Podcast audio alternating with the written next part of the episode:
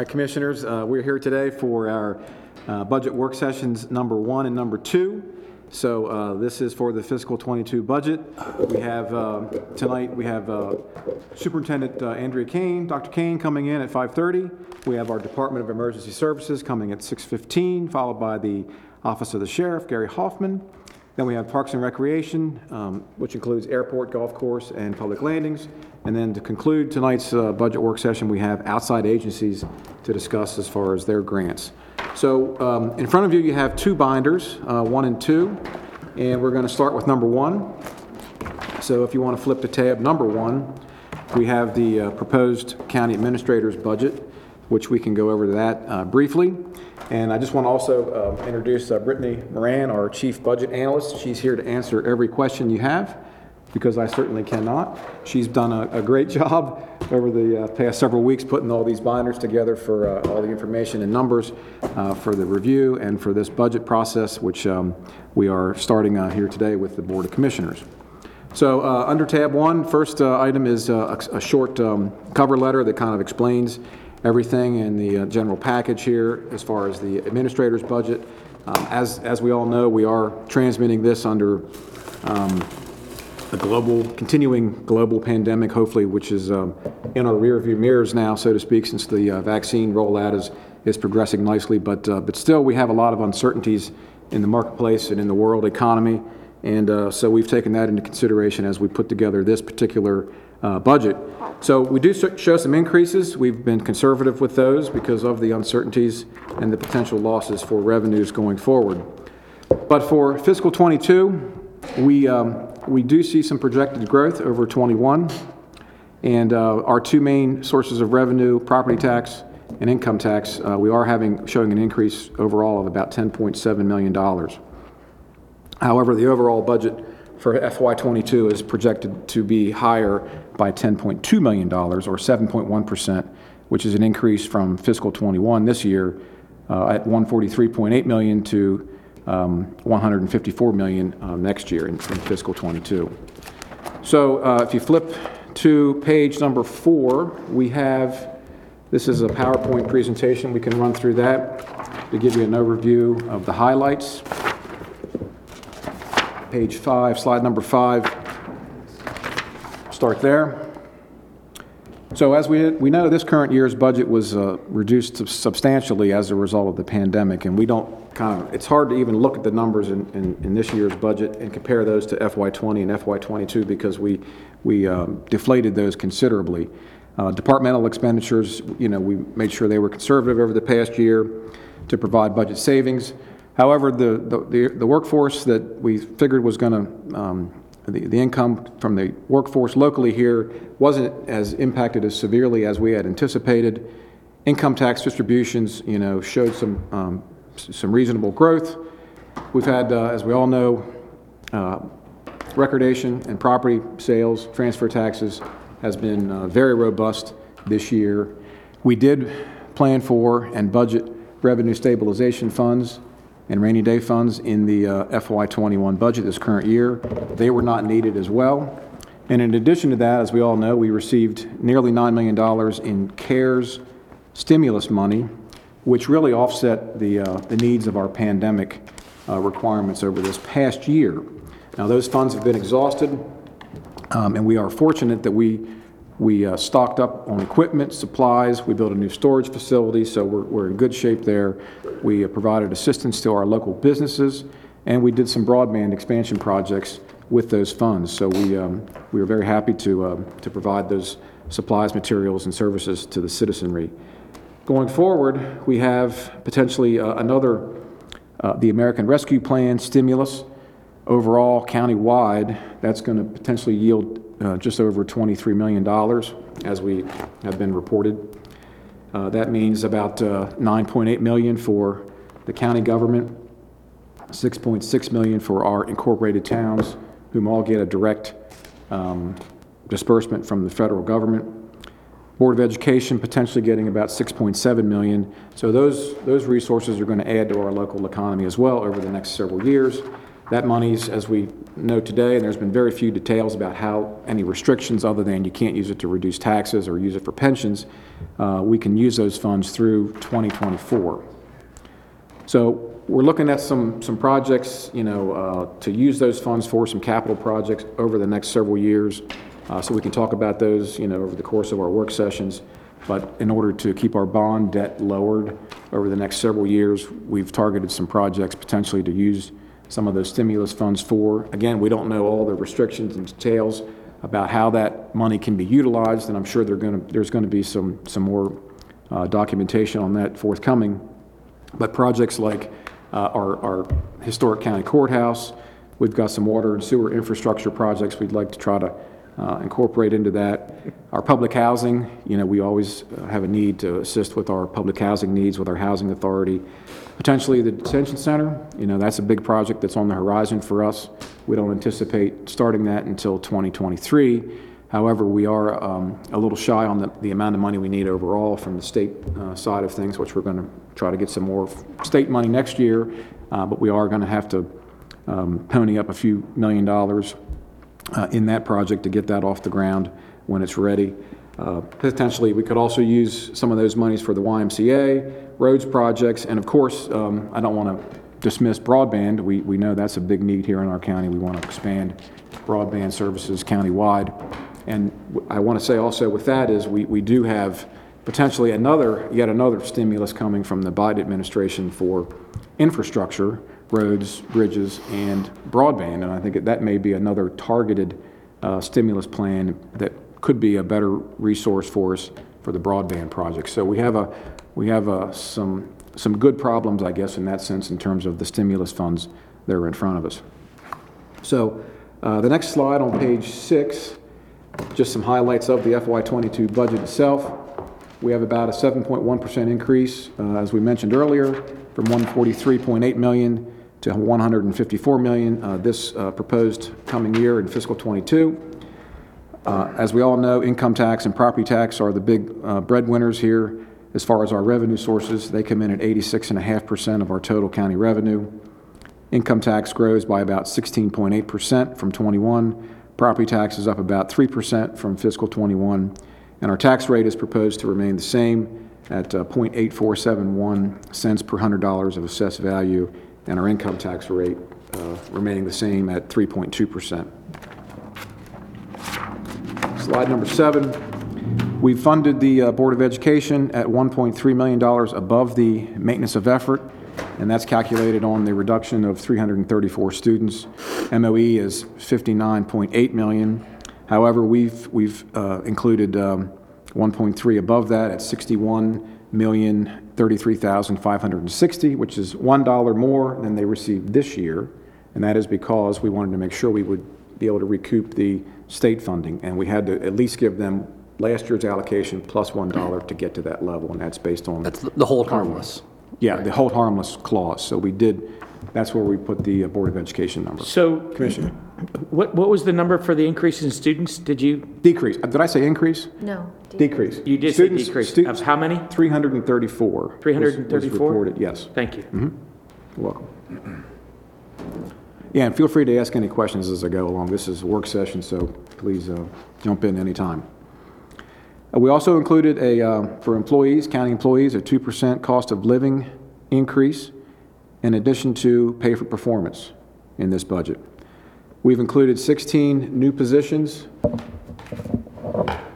throughout the uh, county agencies, including the Department of Aging, Emergency Services, Detention Center, Public Works, Finance, uh, our new uh, proposed Information Technology Division, or excuse me, Department, Planning and Zoning, our Roads Division at Public Works, and at Soil Conservation Services.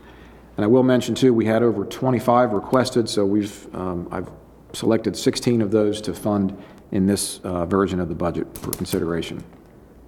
Uh, We'll also mention that it includes three, three positions that are, I want to say, leadership roles at, at the Department of Aging, uh, the Detention Center, and the IT Department. We, um, we want to institute in two of those departments, the, uh, the deputy director kind of roles where we have the need to incorporate some leadership management because we have staffing that is uh, potentially going to retire, or could retire um, at any time in those two departments, uh, aging and um, detention center, and then, of course, the uh, creation of the new information technology uh, department. We've also included some funding for employee recruitment and retention, and uh, Beverly's not here this evening, but she's actually on vacation this week, but I can tell you, it's, the recruitment right now is, is very challenging. You know, it's a great job market if you're looking for a job, so that's, it's been pretty competitive out there in the marketplace, so we want to make, make sure we remain competitive. We've also included $1 million in funding for vehicle replacements in various departments. And we included that here is because um, that's a transfer from capital. That had, those vehicles have typically been in capital for the last five or six years, maybe. Since the last recession, we shifted those to, to capital. Now, a lot of these vehicles don't last 20 years, so we're now putting them back in operating because we can, and we can reduce that bond debt in our capital side of the program. So some of the numbers you'll see for the departments are a little bit, the percentages are a little higher, and that's because we're including those vehicles over in those departmental operating accounts uh, this year as proposed. Public libraries, we have about a 4% increase in public libraries. And we also included the uh, body-worn cameras from the sheriff's department. He'll be here this evening later, over in operations as well.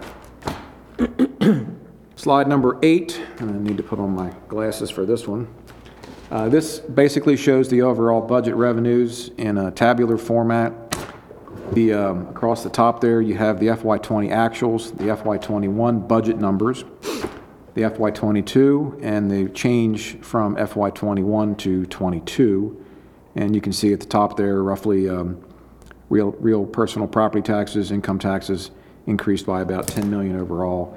And uh, that's the bottom line there, 10 million is the main, is the increase from 21 to 22, but you can see all the various uh, revenue sources, but um, on that sheet, for your uh, reference. So Todd, what was our, our proposed 21 prior to COVID was 152, right? So we really, we're, we're saying that increase, but it's really not as big an increase as we're thinking because we just cut the budget back. I think obviously. it was, maybe Brittany knows, it was, it was over one, it was just over 150. Right. Yes, yeah, so, So we're really only seeing a $3 million increase in terms of uh, what's projected this year versus where we would have been last year without COVID. exactly. Correct. So, It's kind of a skewed look. but- yeah, it is.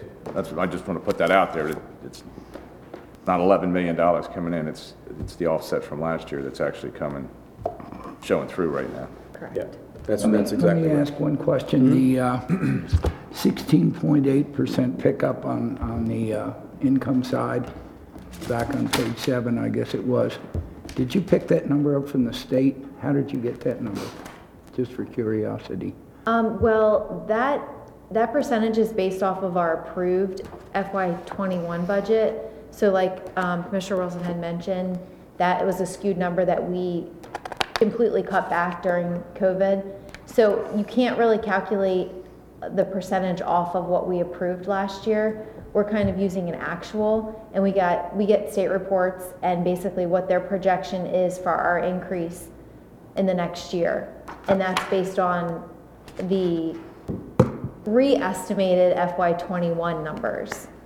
So it probably would have been half, Stevie, is what I'm thinking. You know what I mean? That's what I'm saying. It probably would have been half of that 16, probably eight. You know what I mean? No, I wouldn't have take, seen it- Yeah. I accept that point. I just didn't know if it was a state handoff or if we were just extrapolating our numbers. They did do it. Yeah. Yeah, the state did put a number out. I know that. Yeah, the FY twenty-one number, almost, like everything, like they say at the Kirwan Commission, FY twenty-one numbers are a little artificial almost, because they were, we had to reduce them to sort of balance things out, we had a lot of uncertainty, so, and those numbers kind of skew the, uh, you know, the deltas from Well, it's like, 21 to what the 22. Kirwan and the, the Board of Eds is, just forget 2020 ever happened, basically. That's, so that's kind of what they're saying. So everything's kind of, we went from 19 right to 22, so. So we tried to re-estimate FY twenty-one and then also look at FY twenty actuals and make decisions based on those numbers versus looking at our approved budget from twenty-one. Yeah. Does that answer your question, Commissioner? I think so. Okay. All right, next slide is, um, They had a big dartboard, Steve. See that thing had I'm it? glad you said it. That's what Queen Anne's County's at, 16.7. No, honestly, we, we spent a lot of time looking at that. I know Brittany did a lot of research, and it's, it's not an easy thing to predict. Well, no, not think- on our end. I'm I saying think the it's- state, yeah, because the state it's- doesn't really Yeah, know either. it's, it's, it's We're been just challenging, for sure. I mean, there's still, like we said, a, a lot of volatility, uncertainty, and so we, uh, we try to be conservative and, and give it, give it a good estimation as to where we would end up next year. All right, so on slide number nine, this shows the uh, expenditure side of the, of the equation uh, by, by department or division. The first division being the county administration group. Again, you'll see the FY '20 actuals, the FY '21 approved column, uh, the FY '22 proposed budget, the change between '21 and '22, and then a percentage change all the way to the right-hand side. I will say the uh, percentage change column and these FY '22 numbers do include operational enhancements. For example, the vehicles that we shifted from capital to operations are included in these FY '22 numbers. Positions are not. The 16 positions that we've uh, requested to be funded are not included in these numbers, so they would uh, be added later, provided they're approved, or if they're modified, they'll they'll be added in whatever capacity they're, uh, they're in- included in the budget. So the first group's county administration, which includes commissioners, executive, legal, budget, finance, human resources. Overall, we've, we're showing um, an increase of about 4% out of that whole group. Uh, The biggest um, change there was our, our newest Department of Economic and Tourism Development. They've had a reorganization and the addition of a couple of staff members, and that's the reason for that, um, that larger percentage increase. uh, Uh, Why is it, tourism. why aren't the uh, additional, it's your budget, so why, why wouldn't you add those 16 people in here to present it to us? Are they enhancements? Is They're that what they- enhancements. We'll go over those individually as enhancements. There's a, a, a bulk item in the, in the budget that provides for the funding to include those in the overall one. They're in there, but they're, they're not in the specific departments. We have it budgeted as a lump sum because we know that there could be some alterations uh, in, in what we uh, select as far as the enhancements for positions. Well, I just, if it was in there, just, the percent change would, I think, really stick out a little bit more, that's all. It- it So pay could, for yeah. performance and COLAs aren't in here either. No, that's all included in one lump sum contingency item in, Right. the- it- it's in the 154, but it's No, not. no, I understand it's in there, but uh, it it It's not be been nice if it... redistributed back to all these departments, because if we did that and there was, sig- you know, significant change, it it just creates a lot of extra um, work for our friends in finance. To, to. And your point? When the This is gonna commissioners be have great, three proposed, weeks. the commissioners' proposed and approved budget does show those individ- individual dis- positions in the departments. Okay, thank you. Does that help? Yes, Your, sir. your budget will, might, you know, mine, I know mine's a little, maybe a Okay. little fluid at this point, so. Okay, next up, we have community services, that's uh, area on aging, area agency on aging. Housing Community Services, Local Management Board, that's relatively flat at a 0.1% increase. Public Safety, which is our detention center, and Emergency Services, uh, 4.3% increase overall at 15.8 million for fiscal '22 proposed. The next slide shows our Department of Public Works. Uh, There are seven divisions, uh, newest uh, division including the Animal Services Group, and uh, they're about uh, 2% higher than, um, than this current year. They come in at 11.8 million. And this does not include uh, the enterprise accounts for, for water and sewer. Uh, Animal Services, um, there is a fairly significant increase there, and that's due to the conversion uh, of all their employees over to the Queen Anne's County salary scale, and the shift, um, they've, um, General Services was paying all the utility bills and maintenance bills down there like they do for other departments that are in, like this building, that are multiple agencies, but we converted all those over to that facility, since it's a standalone facility, so we could better track expenses at the animal uh, shelter down there, so that's, that's the reason for that increase. Parks and Recreation uh, includes airport, golf course, and of course, recreation and parks. Um, 2.9% increase uh, for fiscal '22. They come in at 5.6 million. Uh, The next slide shows uh, the Board of Education, and uh, we show the, um, you can see the change there at the top of the page, uh, dollar change of one one dollar. Um, This also, next is, also includes our other uh, agencies. These are other agencies that we provide funding for in whole or in part, uh, including the Sheriff's Office, the 4-H Park, State's Attorney, Orphans Court, Courthouse, Circuit Court, Fire and Rescue, Chesapeake College, the library. So overall, we're at 6.6% greater than we were uh, this current year, $24 million for these outside agencies. And again, there you can see the sheriff at uh, a 15% increase, which that's the result of the, uh, the police vehicles. I think they came in at about 630,000 or so that was shifted from capital uh, to operating, so it's not really a, uh, an increase in the spending, it's just a different location. It's not, it's no longer in capital, it's now over in operating where it, it, from an accounting perspective, it, it, um, that's where it belongs. At least that's what the accountants tell us. Absolutely. It's a reoccurring. Reoccurring costs. Yeah, yeah. All right, next uh, slide is the, um, the other expenditure uh, group, intergovernmental, which is uh, tax differentials, for example, to the towns, and reserve charges uh, for other charges, general insurance, OPEB grants, local grants that we give out to the uh, outside agencies, uh, non-departmental stuff um, for educational assistance uh, for countywide uh, expenditures. And uh, so we have, um, we have that coming in at $11.6 million overall. Now, here's, uh, here's where you see, uh, Commissioner Moran, uh, contingency there of um, 2.7 million. That includes a lump sum amount for all the new positions that have been included in this budget, uh, the cost of living increase, the pay for performances, and that's where that, that line item would be distributed back over across all the departments uh, in the overall budget. So that's the big, the big number there, which shows it as a uh, 539% increase, which obviously is a huge increase, but in fiscal '21, we didn't really have anything there to, to to measure that up against. Okay, the next slide shows our favorite um, pie charts. Next couple slides, it shows the uh, proposed budget for fiscal '22 at 154 million, and income taxes and property taxes at, uh, this shows it at 87%, it's just slightly below that. So that just gives you a visual of uh, where our revenues are derived from. Then the next slide shows the expense side um, and the, uh, the major expenditures. Education at 40%, followed by public safety, public works, outside agencies at 16%, which is a large, you know, array of, of departments as we, we just looked at. So that gives you a visual of uh, where the, where the money goes as far as the expenditure side. Uh, The next slide shows the uh, real property tax rates by county. There's a statewide uh, display there, and we are the fourth lowest in the state at 80.8471 cents per $100 of assessed value, so that's just- So, ju- just a, just a footnote, um, Montgomery County and Talbot County, don't they collect a separate education tax? Talbot County's tax capped. They can't go higher than that, but they can institute a separate education tax after. And so Montgomery County, Montgomery County lowered their taxes because they've always been well above us. Something happened there, and that's odd. you could answer that question, right?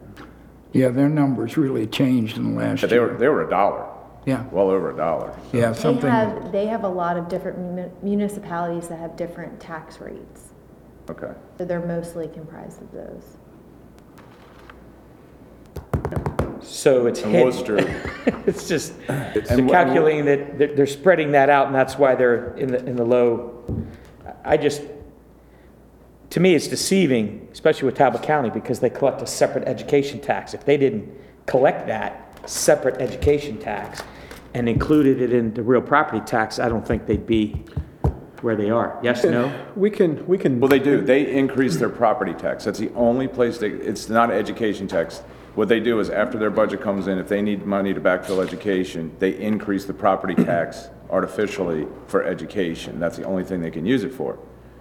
But that's their real property tax rate if they had no holes in education, is the Which same thing. with Easton, I mean, they have, the Easton has the property tax piles on it, they're like a dollar twenty. Right. So they, they just show what the county is, they don't show their municipalities, and mm-hmm. same with Montgomery County. We can investigate that, and perhaps we can modify this chart. I, I and just, Make that a, for anybody who's watching and Yeah. they see, you know, there's, it- the- how these other counties got lower than we did as far as the property tax rate, and I just think their ca- calculations are, And Worcester is because of the convention center. Right, they- they have get all other their money sources, back for other for sources of revenue, education. which we don't have. right, right. We can flop with them. What's that? We can flop with them. Up with Worcester? Anyway, I'm sorry, It's only, yeah. get you off Okay, track. we'll, we'll do some investigation and see if we can adjust this These are, particular slide. um, these are rates that we get from the state though, so. Okay. Yeah, but they're, yeah, but. Fuzzy math. Those, Fuzzy yeah, math. they have caveats to them. Yeah. Is- They should. It's just can we- one hey, Can we stream get, can we get one of those asterisks? Can we get an asterisk We, we certainly can. We'll- right we'll next look to at that. those? Yeah, we'll look at that. Okay, next slide uh, is our revenue expenditure changes chart that kind of just shows the blocks of money where we've uh, increased revenue and increased expenditures from fiscal '21 to fiscal '22. Um, From the 143.8 to the 154, just shows the blocks of money there in the major categories uh, for your reference there. And now, uh, the next several slides, and I know I'm getting close to my time on the uh, opening presentation, is our enhancements. And this is by department uh, all the way through, and I'll just explain the blocks of color. The beige uh, blocks uh, include positions. The blue are the operational enhancements that are requested. And the green are the, uh, the vehicles that are going from capital over to operations. The first column is what was requested, and the second column is what um, I selected to go into the budget for fiscal '22. So we have the number of positions here, and we'll go through those. Uh, We have Scott coming in tonight. Uh, DES has got a number of position requests. Uh, You'll see the Department of Aging at the top there, our Chief Aging and Transportation position there that we'd like to fund this year to uh, assist Kathy over there at DES. Uh, on the Question next- for you real quick. Yes, sir. These enhancements, uh, are they, they also printed in this one? They're in all of them. They're, uh, all of them? Yeah, there's, there's a lot of duplication in each. The only book. reason I ask is, do I want to tear these out and hang on to them, or? They're in Okay. every book for you. Okay. Yeah, they're in every you. book for you for your convenience, yeah. All right. So also, can we get, and I don't know that we have it yet, the chart that shows how many positions are open that have not been filled versus how many have been funded in previous year's budgets? We got it last year, Last year, right? Yeah, we can, uh, we can provide that, yes. before we We make can. decisions on any new positions. I'd like to see Yeah. what's still open in some of those departments. We can, yeah, we can provide that. It's, it's always a moving target, but we can provide that, yeah. Mhm, Sure. And, uh, okay, next That was slide. for you, I'm sorry. Next slide is uh, going through these. Detention center, we had one new position uh, there for a captain to, um, to lead the uh, detention center crew. There were two requests at Public Works Engineering, Stormwater Management, and Engineering Tech. We funded one of those two. Finance, um, we had two positions uh, requested, utility uh, billing, utility tech four, and a part-time financial specialist. I will say the utility tech for the billing side is going to be funded by the sanitary district, because that's someone that we need to bring on to help with utility billing, since we have uh, a lot of new customers down Route 8 and in Four Seasons, and a lot of new accounts and billing, bills to send out for our utility bills. We do have a special benefit assessment scheduled for that, matter of fact, in June, June the 8th. Uh, So we'll talk more about that. Yeah. But it's, it's a lot of, it's a lot of bills we're sending out now. Uh, On the next slide, 19, we have uh, position there for the IT and Communications Director, a new position that was funded. And uh, Planning and Zoning, a, uh, an associate planner position that we've, uh, have also requested to be funded. And uh, just above that, in Parks, we have some additional park attendants um, to be funded, uh, and they would be the attendants at our various parks and natural resource conservation areas, Terrapin and Ferry Point, so we can monitor uh, crowds and, and traffic in and out at those uh, locations.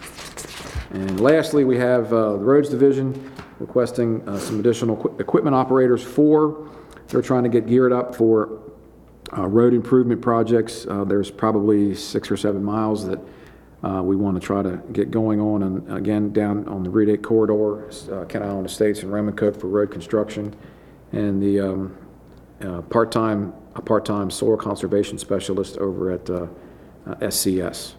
So there, uh, at the bottom, you can see um, total positions that were requested, 25. The total total overall enhancements was just under $4 million, and we've um, included 16 of the 25 positions and other operational changes at $2.8 million. Which uh, of that was a a million dollars of that is vehicles. So the enhancements, you know, non-vehicle enhancements are about $1.8 million, which are included in the budget. Uh, Question, um, go- going back to the roads and, and the equipment operators, so the positions four, you, you- those are for, to operate equipment. Now, What do you, you, you said because we have to do road work. Well, What happens when all the road work is done? It's gonna, it's gonna take several years, but Oh, okay. there, uh, the, we've and we've got a lot of uh, older, I shouldn't say older, um, a lot of um, uh, seasoned uh, veterans out there that could be retiring in the, in Okay. the next several years that, that have the knowledge to do the road construction work. Okay. Um, We've, we've done a bunch of those road improvement projects after the water and sewer. uh, Sure. In this case, just sewer gets completed, so we anticipate uh, several miles of those being uh, kicked off in Kent Island Estates. I know that they've been working on petitions, and they have pretty good um, participation, positive participation to get those moving forward. So I think we're going to see some of those over the next couple of years. So it's a matter of getting some folks in to get them trained so they can, you know, carry the torch. Because we're going to lose some on the back end? Yes. we will Okay. Yeah. So, good question. All right, uh, next page, next slide is capital. And um, so our capital budget overall is um, just under 31 million. Uh, 24 of that is general fund, so there is a significant portion of water and sewer enterprise capital and public landings. Uh, We have a $9 million bond proposed, and I will say, um, um, last year, we were projecting a $14 million bond in the, um, in this year's budget, so we've, we've uh, gone through and got that down from 14 million to 9 million. We've included 6 million for the Board of Education, know, funding for their central office, Kennard School roof replacement, building assessment projects, uh, various projects there, their technology plan, security, transportation, furniture, and playground, playground replacements. We've also got 1.7 million in the Kent Island, continuing Kent Island Library project, going along nicely. Parks uh, at 2.6 million for Terrapin Nature Preserve, Ranger Station, uh, bathroom, athletic field lighting at Old Love Point Park, playground equipment, and Route 18 Park. And we'll say, we'll talk about that later when, when Steve comes in, Steve Chandlee, Director Chandlee. Um, This is not all new money here. We, we looked at the um, allocated uh, designated uh, fund balances, and we reallocated some stuff, so um, we, we took advantage of that so we could reduce the, again, reduce the bond debt and use up some of those allocated funds for, for some b- bigger projects, you know, going forward. We got our public sewer extension from Sudlersville to Barclay, which is, we're going to man, manage that, but it's not really uh, county dollars, that's grant, but we're going to manage that uh, as that moves forward. We got 600,000 for volunteer fire companies, uh, YMCA at $500,000. Southern Kent Island Sewer, um, Phase 2 and 3, uh, 3.3 million. 500,000 for uh, continuing CAD and public safety upgrades over at Emergency Services, and then 4.3 million, which is grant uh, in this budget for the detention center renovation, which, again, construction is targeted now for um, fiscal '23. All right, so um, the next several slides is our six-year capital plan, and I'm not going to go through that in a lot of detail. That's there for your reference, and it's also in each of the binders. That just shows um, the, uh, all the projects that we have over the, the six-year time frame, the fiscal '22, the current funding year, and then, of course, five planning years behind that. So we've spent a lot of time trying to balance that out. And then after that, starting on page, uh, slide number 28, which is uh, page 28 in your books, is our fiscal '22 capital budget by funding source. This page, uh, this, this series of slides shows the, the current year fiscal '22 capital budget expenditure projects by funding source, whether it's PAYGO, grants, bonds, operating funds, fund balance, or other. And I believe the other categories where we listed the uh, designated fund balance numbers. And you'll see those if you want to look down at the, uh, on page 31, you can see a significant um, allocation there of assigned fund balance for projects that are in the capital plan uh, on the, uh, on the parks, for parks projects there, about 1.5 million in, in money that is, uh, is not new money, it's there assigned and going to be reassigned to these various projects. So that is the capital budget, and we'll be talking more about the capital plan, the capital budget on Tuesday of next week, just after uh, Public Works comes in for their briefing. Uh, The final slide, and then I'll turn it over to our friends from the Board of Education, is uh, just upcoming dates for consideration. We have, we're here on April 8th. Our next work session is uh, right after our next county commissioners meeting uh, on April 13th. We have one final, well, we have one open work session date that hopefully we won't need on the 15th, which is a week from today. And then we have our final work session on May 18th, uh, which is after the public hearings, which will be, we're having three this year. Kent Island, of course, constant yield hearing here in Centreville, and then uh, Sudlersville Middle School, and they've been planned and scheduled.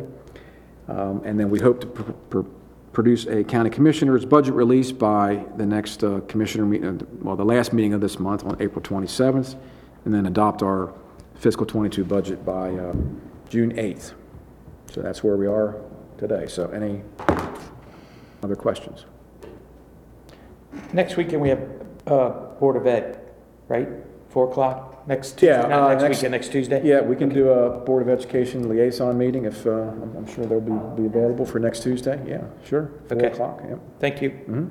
We'll get that. If you have any agenda topic items, you know, let us know, and we'll, uh, we'll get those over to Dr. Kane and her team. Okay, we good? Yep. No questions? Well done. Well, none right now. So far, so good. All right, I'll take And, that. um, Tab two is just, that's all, everything that you've already seen in the budget presentation.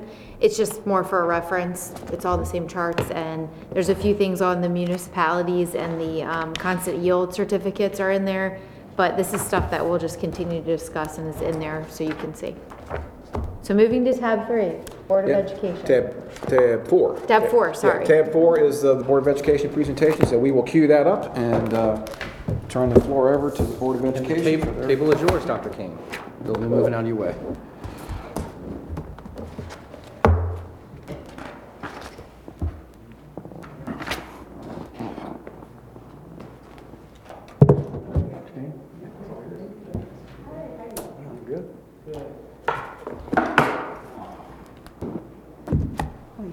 Thank you so You're much. welcome. Actually, we've got it here, so come on up, Ms. uh, Towers. Good evening, everyone. Evening. For the record, Andrea Kane, Superintendent of Schools, and I have with me my team, and we also have our board member, uh, Ms. Tammy Harper. Absolutely, need to have that. Uh, Jane Towers, you know, our CFO. We also have with us Ms. Carla Pullen, Interim Chief Operating Officer, and Ms. Vanessa Bass, our HR Director. Welcome to you all. Well, thank you very much. You wanna? Keep me in charge? This is not really.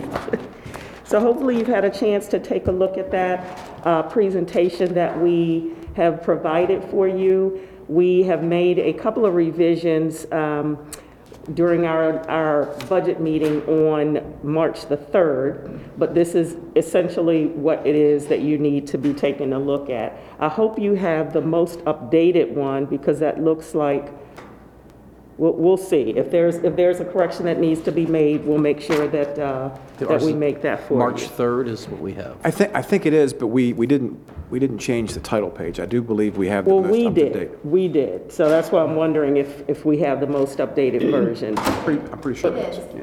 Is it? Yep. Okay, all I mean, right. that first page, we may not have adjusted, that's what Oh, I'm saying. okay. The rest of them, I think we did Okay, adjust, yeah. very good. So we'll just go right ahead then, and we'll get started. Of course, uh, the purpose today is to go over our budget development process, share with you our budget requests, uh, key components of our revenue and expenditures, and um, again, our budget requests for FY '22. We want to make sure that you are aware of the fact that our budget is designed around our five-year strategic plan and district progress indicators. We have provided for you our outcome for our school district, and of course, it ends with and starts with students and ensuring that they are globally competitive, prepared for career, and civic ready. So we want to thank you for that, paying attention to that. I'd like to share some data points with you as we get started. Some of them may be familiar to you, some of them may have a couple of updates from the last time you took a look at them. Um, So let's just go ahead and get started. One of the most important factors, of course, in the success of our students is having a highly trained teacher, making sure that we have someone to facilitate those lessons each and every day in every one of those classrooms. And of course, offering competitive salaries is, is part of that. So what we've prepared for you is a little bit of information on our starting teacher salaries. We want to ensure that they are competitive with other Eastern Shore districts um, and ensure that all of our new teachers hold a bachelor's degree. So we have a starting salary of 47.9 just about for those with a master's degree um, and starting slightly above that. There are over 50,000 residents, of course, in Queen Anne's County, the sixth wealthiest county in the state, with over 86.7% of those households having access to the internet. And of course, we can't forget that Queen Anne's County is the largest employer in the county, providing resources and revenue back to our county in the form of well-prepared human capital, ready to work, support economic development, and give back to the community. Let me share with you some of the great things that are happening in Queen Anne's County Public Schools. Of course, first and foremost, you realize that Bayside Elementary School was named uh, one of six Maryland Blue Ribbon schools, but has subsequently been named, of course, a first for Queen Anne's County, the first national Blue Ribbon school. So we are very, very proud of the accomplishments of that school in the community. We continue to share with a couple of other districts the leading graduation rate. At, we are at 96.45%. We also have earned this year a citation from the governor for our work in environmental education. We have 100% of our schools are green schools, and we continue to engage our schools and communities in educational um, efforts around environmental literacy. There are many, many, did somebody want to ask a question? Okay. There are many, many um, accom- accomplishments we have had in the area of fine arts. I'm not going to read them all for you, but there are several there. Some are absolutely noteworthy. I just want to point out all state winners at band um, at both high schools, all state in dance at Kent Island High School. 45 students earned All Shore Band recognition. Um, We earned 2020 Best Communities for Music Education national honors out of 754 school districts. So we are just really, really on fire, continue to be in the area of fine arts. Mrs. Mogensen's pretty amazing. Absolutely, absolutely. Um, At, uh, and, and next, let's talk a little bit about school bus safety. As we've reported in the past, Queen Anne's County has partnered with Bus Patrol and the Office of the Sheriff to put stop arm cameras on all 112 of our school buses. And of course, the intent there is to increase safety for our students as they get on and off of the school bus. Next, I'll talk a bit about budget development. Our calendar or development timeline is as follows. Our budget discussions and our planning begins with the central office level round about July. So just as soon as we have struck a budget, we start on the follow, the next year. So July through September, we're having budget discussions with our um, central office and school-based administrators. Early in the fall, we get the budget requests from schools and the central office departments. In January, we report uh, feedback from the public with regard to what they believe our budget priorities ought to be. Uh, We have a survey window this past year for about three months, and just like everything else uh, over the past year, it was not normal. And we had only about 125 responses this year. Between December and February, we work with our school board to narrow and prioritize budget requests from schools and central office. Of course, we hold those budget uh, work sessions just about weekly for most of that time. In March, I present our budget request to the school board. On March 3rd, our school board did come to consensus and approve a budget. And now, we are here to talk with you about our requests. In crafting our budget, I think it's important for you and for the public to know that I am required as superintendent to prepare and present an annual budget and seek in every way to secure funds from local authorities for the support and development of the public schools in our county. Our next slide summarizes our budget survey, and just as I mentioned, it was not a normal year. We had only 125 parents as compared to about over 400 the year before. Um, But these are the priorities, and they are ranked in order. The high levels of achievement, graduating college and career ready was the number one priority. Competitive salaries to attract and maintain high-quality teachers and staff small class sizes, that's low teacher-to-student ratio, and safety and PPE supplies, ranked fourth. For the next few slides, I'll talk about our revenues, and as you can see, most of our funding comes from county and state sources. Any federal money we receive is restricted for certain purposes, as you know, such as Title I and IDEA for special education.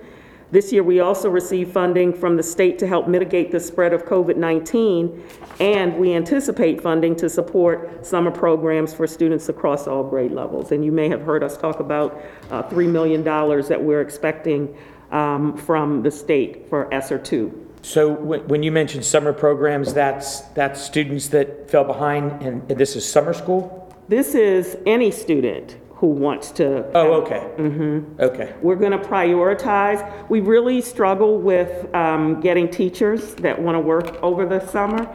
So we're, we're don't blame working, yeah, we're working uh, to get enough teachers. So our plan is to have two um, four-week summer sessions. And we're really working hard to that. Okay. So we're going to prioritize students who absolutely need it are falling behind. They will have fri- first priority, and then everybody else. Okay. Thank you. You're welcome.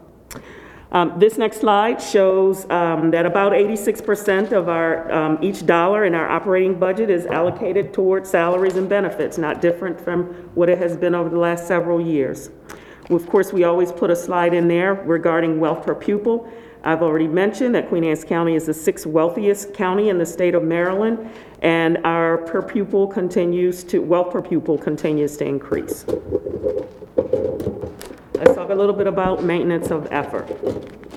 Um, Of course, it's a funding level imposed on uh, counties by state law. The law requires county governments to provide as much funding as they did in the prior year on a per-pupil basis. Uh, For several years within the last decade, Queen Anne's County has been funded at the minimum level required by maintenance of effort law. And for FY '22 calculations, Queen Anne's County had the second highest increase in wealth per pupil at 8.1% across the state. Education effort, of course, is determined by evaluating three factors. We go over this every year.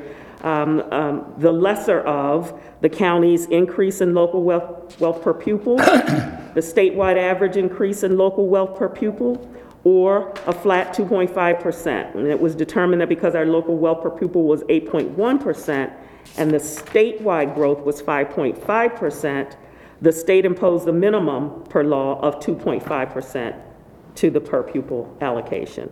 If- If I could add to this too, with House Bill 1372 that is um, ready to be published, that they're looking at possibly a three-year average for maintenance of effort, taking 17, 18, and 19, or using fiscal year 19. We're still waiting from guidance from MSDE on that. So that's just an update from what we're seeing from when this was first drafted. Get one from Morgan. Nothing here.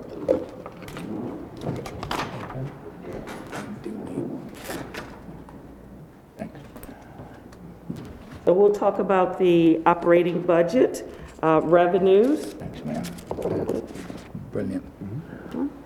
Yep, there we go. Our budgeted revenues for FY '21 and the estimated revenues for FY '22 are shown here, along with the requested increase for FY '22 highlighted in the middle column.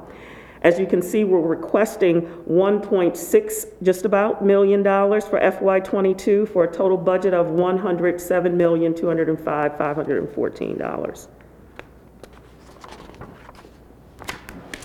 As I mentioned earlier, our budget process uh, we- that that we use shows that our budget is aligned with the district's five-year strategic plan.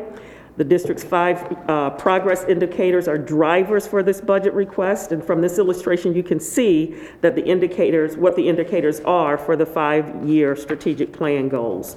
They fall under learning and accountability results, safety and security, operational effectiveness, human capital, and community partnerships and engagement. So I'll start with the first goal, learning, accountability, and results. This slide shows, uh, to the far left, you can see how we prioritize the requests. M represents a mandatory expense. CB represents the cost of doing business. PC represents program continuation, and PE represents a program enhancement or a new initiative.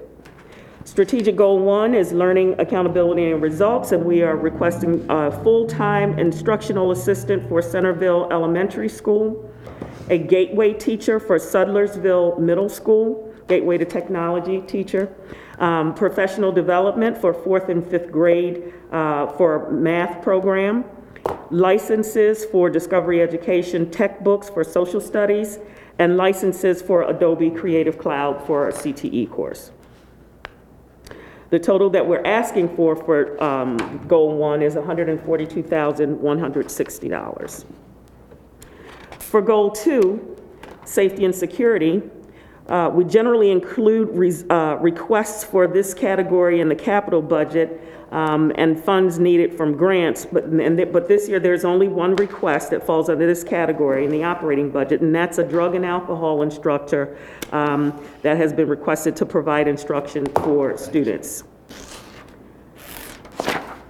For Goal 3, we're asking for Can can I interrupt you, Dr. Kane, real quick? Absolutely. I apologize. Going back to that drug and alcohol prevention instructor, that 85,000, is that, part is that salary? Yes. Part of it's salary? Yes, it's- Some of it is it's benefits. equipment and stuff like that? Correct. Okay, thank you. Yep. Um, So for operating, operational effectiveness for Goal 3, we're looking at transportation bus contracts for $133,000. We're looking at shredding containers, services for all buildings at 6,000, and travel tracker for athletic trips and for students, and that helps us to schedule trips and keep track of buses and transportation. That's for a total of 147,384. Also, um, we have under operational effectiveness, $12,000 for software licenses um, for academics.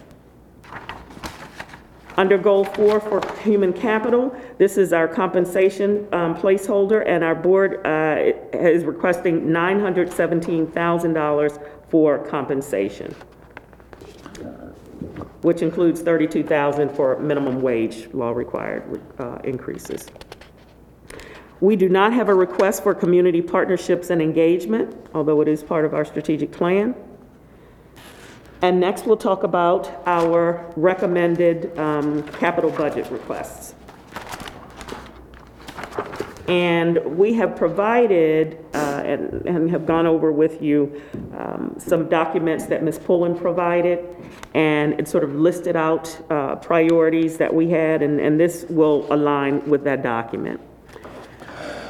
We're requesting a total of $13,105,513, broken down into the following categories. First, um, the Kennard Elementary partial roof replacement, um, state funding of 663,000, and we're requesting from the county $852,000. We're asking for some uh, funding for county-funded projects, and I did hear you mention um, in your budget presentation what your plan is for that.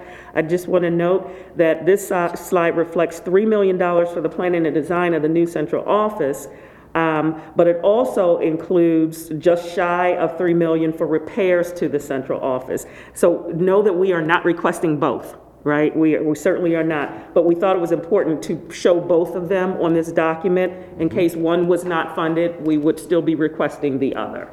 And those, those are improvements that are needed because of the age of the building. Correct. Now, the HVAC, that, so that, uh,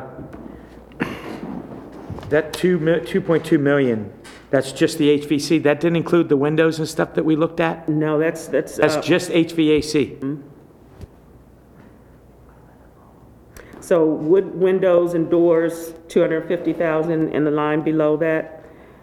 And in this slide, we also, I know, we also requested um, health suite expansions for Graysonville and Kennard. For the, for the central office, for the HVAC, is that, is that running central AC in there? Because I know when we toured, there was a lot of window units, so would that be? Air, air, yes, window, Changing that over. window units. Oh, window units also, okay. Yep. Next, we'll look at facility assessment-related um, requests. Building services for 320,000, building shell, window gutters, downspouts, 185,000, interior painting and tile for 390,000, site work for sidewalks and asphalt, 460,000, and then substructure repairs for 35,000. Our next slide shows requests for athletics at 415,000, classroom technology replacements at 70, which is a constant, uh, custodial equipment at 100,000, fleet vehicle replacement, 267,000, food service equipment replacement, this is a repeat of a lot of requests that we uh, were not funded for last year, 417,500, and furniture replacements as cla- cafeteria and classrooms at 380,000. Uh, Maintenance equipment replacement for 63.5. Miscellaneous projects for the dis, for the, across the district, 69,200. And you do have detail for that. Uh, PA intercom replacements, 140,000. Phone system replacement at 120. Playground equip- equipment at 472,000. Portables at 62,000, upgrades and repairs to them. And security upgrades for 193,000. Continuing with our capital requests for transportation, we're looking at buses and equipment for 107.5. Our technology plan, which we are in about uh, year four, I believe, at 1.3, almost 1.4 million, and textbooks at 500,000. Could I ask you, uh, the, the transportation buses and equipment, that 107,000, is that for new buses? New bus, yes. And how many buses does that get us? Is that just two? One, that's one? Okay, so what is the fleet vehicle replacement then at 267,000? So those are for our maintenance vehicles for the fleet, replacement for 20-year-old vans for our maintenance staff. Four of them, is that what you're saying? We only have two, there are several other line items underneath there as well. One is a bucket truck that is low on our priority list, but that would help us do for any of our um, exterior lighting projects that we would have Okay. a a. Right now, you're outsourcing that? We, typically, we utilize the counties. Oh, okay. The county's trucks. I got you. Um, Okay, And we get scheduled to be able to utilize that. okay. Thank you. One bus. That's a needs bus. And now is that, uh, but that's, that's um, special needs bus?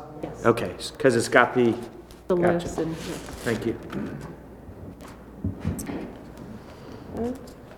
So all total, again, 13,105,512. Um, So of course, we are requesting full funding um, of this budget. Just a couple of things to note, and I won't go over every single thing because I think many of these items that we have listed in our presentation are self-explanatory. But because this year, we were looking at the 3 million for hold harmless, uh, would require the county to pay at least a dollar over maintenance of effort in order for us to qualify for that. So that is, uh, that's hanging out there, and that is uh, substantial for us. Of course, uh, there's the issue with compensation, being able to fund compensation for our employees who have had, just like everybody else across the county, a a horrendous year and have stuck in there and really done a yeoman's job of ensuring that our children are getting what they need, and we are grateful to them for that. We are certainly going to have to look at staff reductions in the event that we are not fully funded. We're going to be looking at that anyway. Um, And then, of course, there's the increase of deferred maintenance for safety and security updates. Um, We would be out of compliance for our minimum wage requirement, safety concerns with furniture that is in um, a great deal of disrepair, and continued underfunding of key services in terms of special education and transportation. We always you know, are tight with those budgets. So we just thank you for uh, your partnership this year. We have really um, been grateful that you have been meeting with us each month and, and ensuring that you understand fully what our needs are, so we thank you for that. And we just would like to always end with, we are in this together. Um, Regardless, we know that we are advocating for the same group of people, and that is the folks in the community in Queen Anne's County. So we thank you for anything that you're able to do this year. Questions? Thank you. Thank you. Questions?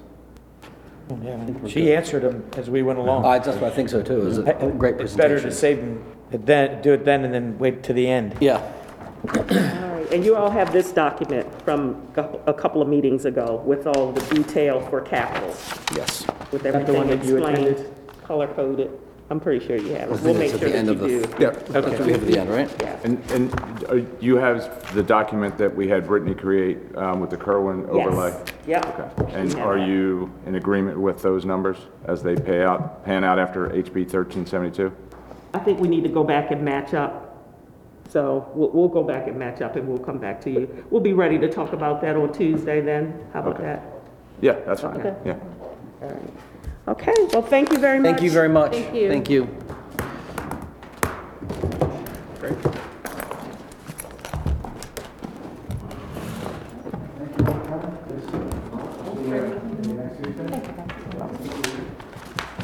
Uh, Dr. Kane, the only thing I want to know is, uh, sorry to, it's late on the question. Out of that 13 million, Mm-hmm. if you were to get 7 million or 8 million, do you have a priority that you're going to go down on the list with? Yeah, Okay. yeah, we always do prioritize, yeah. Okay.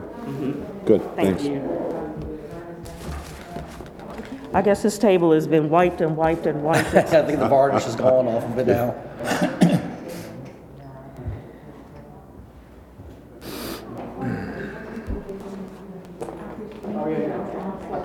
Thank you, everybody.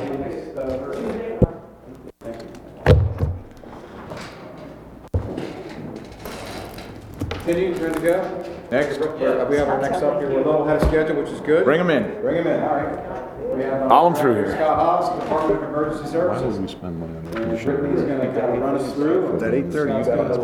Explain everything. Oh, get in here. Answer every question that you have. Scott, see, everybody else in, Scott? I am. Okay, good.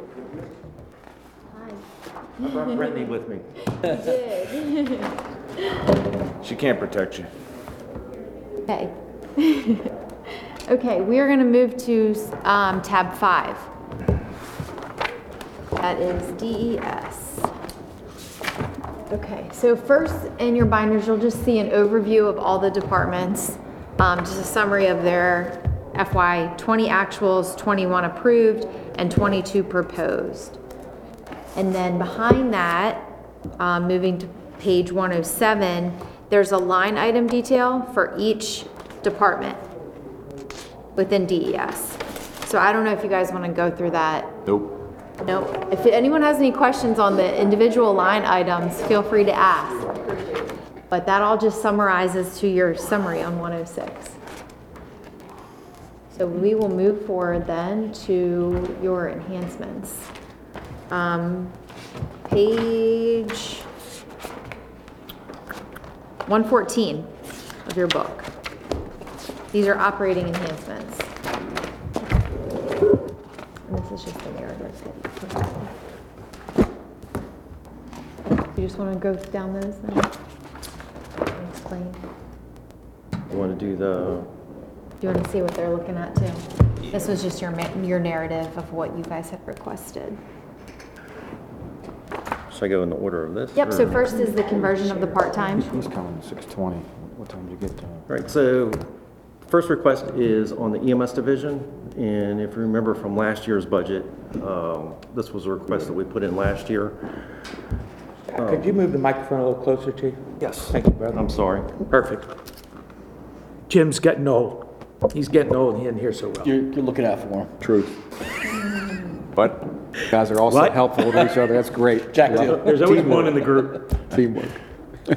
All right, so, uh, last year, we put in this request, and basically what it's doing is adding one position on each of our shifts, and basically eliminating our part-time. Uh, Historically, we have had a lot of issues with our part-time, and it's been getting worse as years advance. This year was a highlight of the issues that we have with our part-time. Uh, We currently have 11 positions in our part-time staffing. Five of them are currently filled, and we've had extreme difficulties filling the rest of them. Uh, As the budget process came up, we basically discontinued attempting to fill the positions to see what happens during the budget process. Uh, Right now, the, the, the rose, I guess, in the COVID emergency or our pandemic is we've been able to fill our shifts, but we've been filling our shifts with overtime uh, because we have no back time fill if anybody takes off or if there's any vacancies. And luckily for us, that's been covered by uh, FEMA reimbursements and, and the CARES uh, reimbursements. So as we come out of the state of emergency, if we don't fill these positions, we're going to be stuck in a position that we're going to have to cut back at least one supervisor unit on an active shift. And we'll basically be in a position that we won't have enough coverage to keep all the transport units in service And 24/7. is that, is that because people take time off? It, it's basically, You you got the, you have the units, but if somebody takes a day off, you have to have somebody to fill that unit. that is correct. Right. And the way we're typically moving right now, because of our part-time dilemma, what we used to do in, in our historical past is fill it with part-time. Right. And it's just not available to us right now. So what do you So- do when everybody comes to work? Then you have an extra individual there that does what? If you were to, if you were to get these positions, I guess, in, you know, you're, you're basing that one extra person per shift because somebody's always going to take a day off. Is Yes. it, is it always someone will always be gone? Is that, It is, it is a rarity that we have a fully staffed shift, but basically what we do, uh, if we do have a full staff shift, and if that extra person's on duty, we got an extra unit for that day, is essentially what happens. okay? But that is a rarity happening, but every once in a while, we are stuck in a position that we can put an extra transport unit on the street. Okay. Any other questions on the EMT request? I would, don't have a question, I would like to make a remark that I support the inclusion of the three extra people at least, because if you look at the numbers, which I do every week and talk to Wheatley about them, we're just, I mean, you can see emergency ramping up year after year after year. And if you get behind on parks or a lot of services, you can make it up later. But one thing we can't do is on uh, public safety and particularly in EMS, get behind and not answer an ambulance call. I mean, we're just, this thing is something where we've got to keep ahead of the track. And if we have to cut something in the budget, the one thing I don't want to cut is, or I'd be sad to see cut, let me put it like that, would be the uh, dispatch and uh, EMTs. I mean, and I, he wouldn't have put them in if they weren't needed. So just making an argument. Scott, when, when we have units, uh, volunteer units that are BLS status, Mm-hmm. d- we let them do the transfers to keep our ALS status units um, in service? Yes. As much, obviously, as But much as there- we can. But there is not a lot of in-service time on, on those units. There's not a lot of what? In-service time on those units. They're not in service a lot. Oh, the, B- the, the volunteer units. Correct. Gotcha. All right. Any other questions? Well, the scratch rate is just terrible.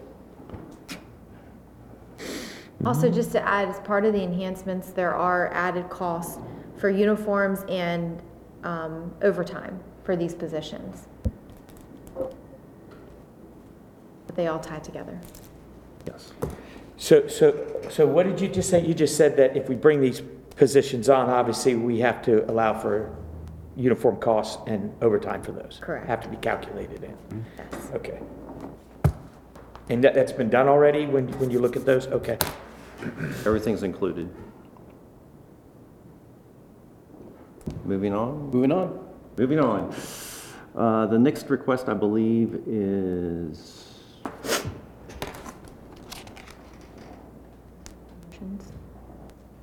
okay, and I think you already You included that. you don't have to include, you don't have Yeah. to discuss that one. Correct, and that. Maintenance contracts. Okay, the other enhancement uh, within the EMS division is an increase in maintenance agreements. which is something that typically happens every year, and it's generally between 3 and 5% increase on most of our maintenance agreements. This is for our cardiac monitors, um, all of our uh, patient transport devices such as gurneys, stair chairs. Uh, We have to have annual service on each of those devices, and that's what's included in the maintenance agreements. Uh, The next thing on the list is an office coordinator uh, position request. And one hard lesson that we've learned over the last 12 months is uh, we lost our office coordinator within our department. Uh, She moved to a different department within the county, so luckily she is still with the county, and we've replaced our office coordinator. Uh, One thing that was painfully obvious was we knew how much she worked and how tough her job was. And I think a department our size, we're the only department our size that has one, one office coordinator within the department. Uh, Our office coordinator currently is responsible for all of our grant programs, all of our billing, all of our financial. Uh, Also takes care of seven to eight satellite offices that we have, maintaining all the equipment that is at those offices and supplies. And it's an overwhelming task for one person. And we currently have one of our EMS uh, employees transferred into our office, assisting our current office coordinator, just so we can keep up with the pace. Uh, So what we're requesting is an additional position to assist our current office coordinator. Next one would be the network engineering. So, uh, network engineering, there is a growing need for that within our department. There's a growing need for that within the county. Uh, Midway through our construction process at Emergency Services and our our renovation process that we're doing, uh, the county is currently in the process of implementing some very large programs across the board. Uh, Our IT department, I I believe, is on the overwhelmed side of things, trying to implement those programs. To say the least. Uh, On the same side, DES is also on the overwhelmed side, trying to implement all the programs that we're trying to implement on our side. Our core projects that we're doing right now is Next Generation 911 and our CAD implementation. Plus, we're reconfiguring our whole IT room at DES with the renovations that we're doing. And unfortunately, our current network administration is coming from, coming from county IT, and they're the ones supplying the network. uh, That, that was the backbone to us. gentleman that transferred over from IT to you guys? No, that, that is a different thing. So, so that was Rob Lopez, and uh, he did not do network administration over there, but he came over to help us uh, with our division chief position in, in our support services division. Uh, So currently, we don't have a network engineer on staff, and county IT is not capable of providing those services to us. So we basically have two choices. We can contract that service or hire an employee. And we're currently contracting services, but it's very expensive to contract the services, and we basically need a full-time person, and we're basically paying a contractor full-time right now to do it for us. Uh, The next request is, uh, if you're familiar with animal control, animal control falls under our Special Operations Division. Uh, We've got three full-time officers in the Animal Control Division, and we've got one part-time officer. And they're basically, they don't work around the clock, but they're on call around the clock. What we don't have is a supervisor in the field with, with the crew that's out working. So the the supervisor or the crew that's out working is basically the, the division chief of our special operations, which is Lori Morris. And when she's not available, uh, I'm your supervisor for animal control that goes out and uh, assist. So what we're trying to do is, is uh, give more oversight for, for the people out in the field and, and to provide more assistance to them as they're doing their job out there. And provide some supervising. the Planning committee. I think that is, Planning committee, $10,000. okay. Uh, The next, the next thing on the list is um, the state is putting together an IMT team, or they have put together an IMT team.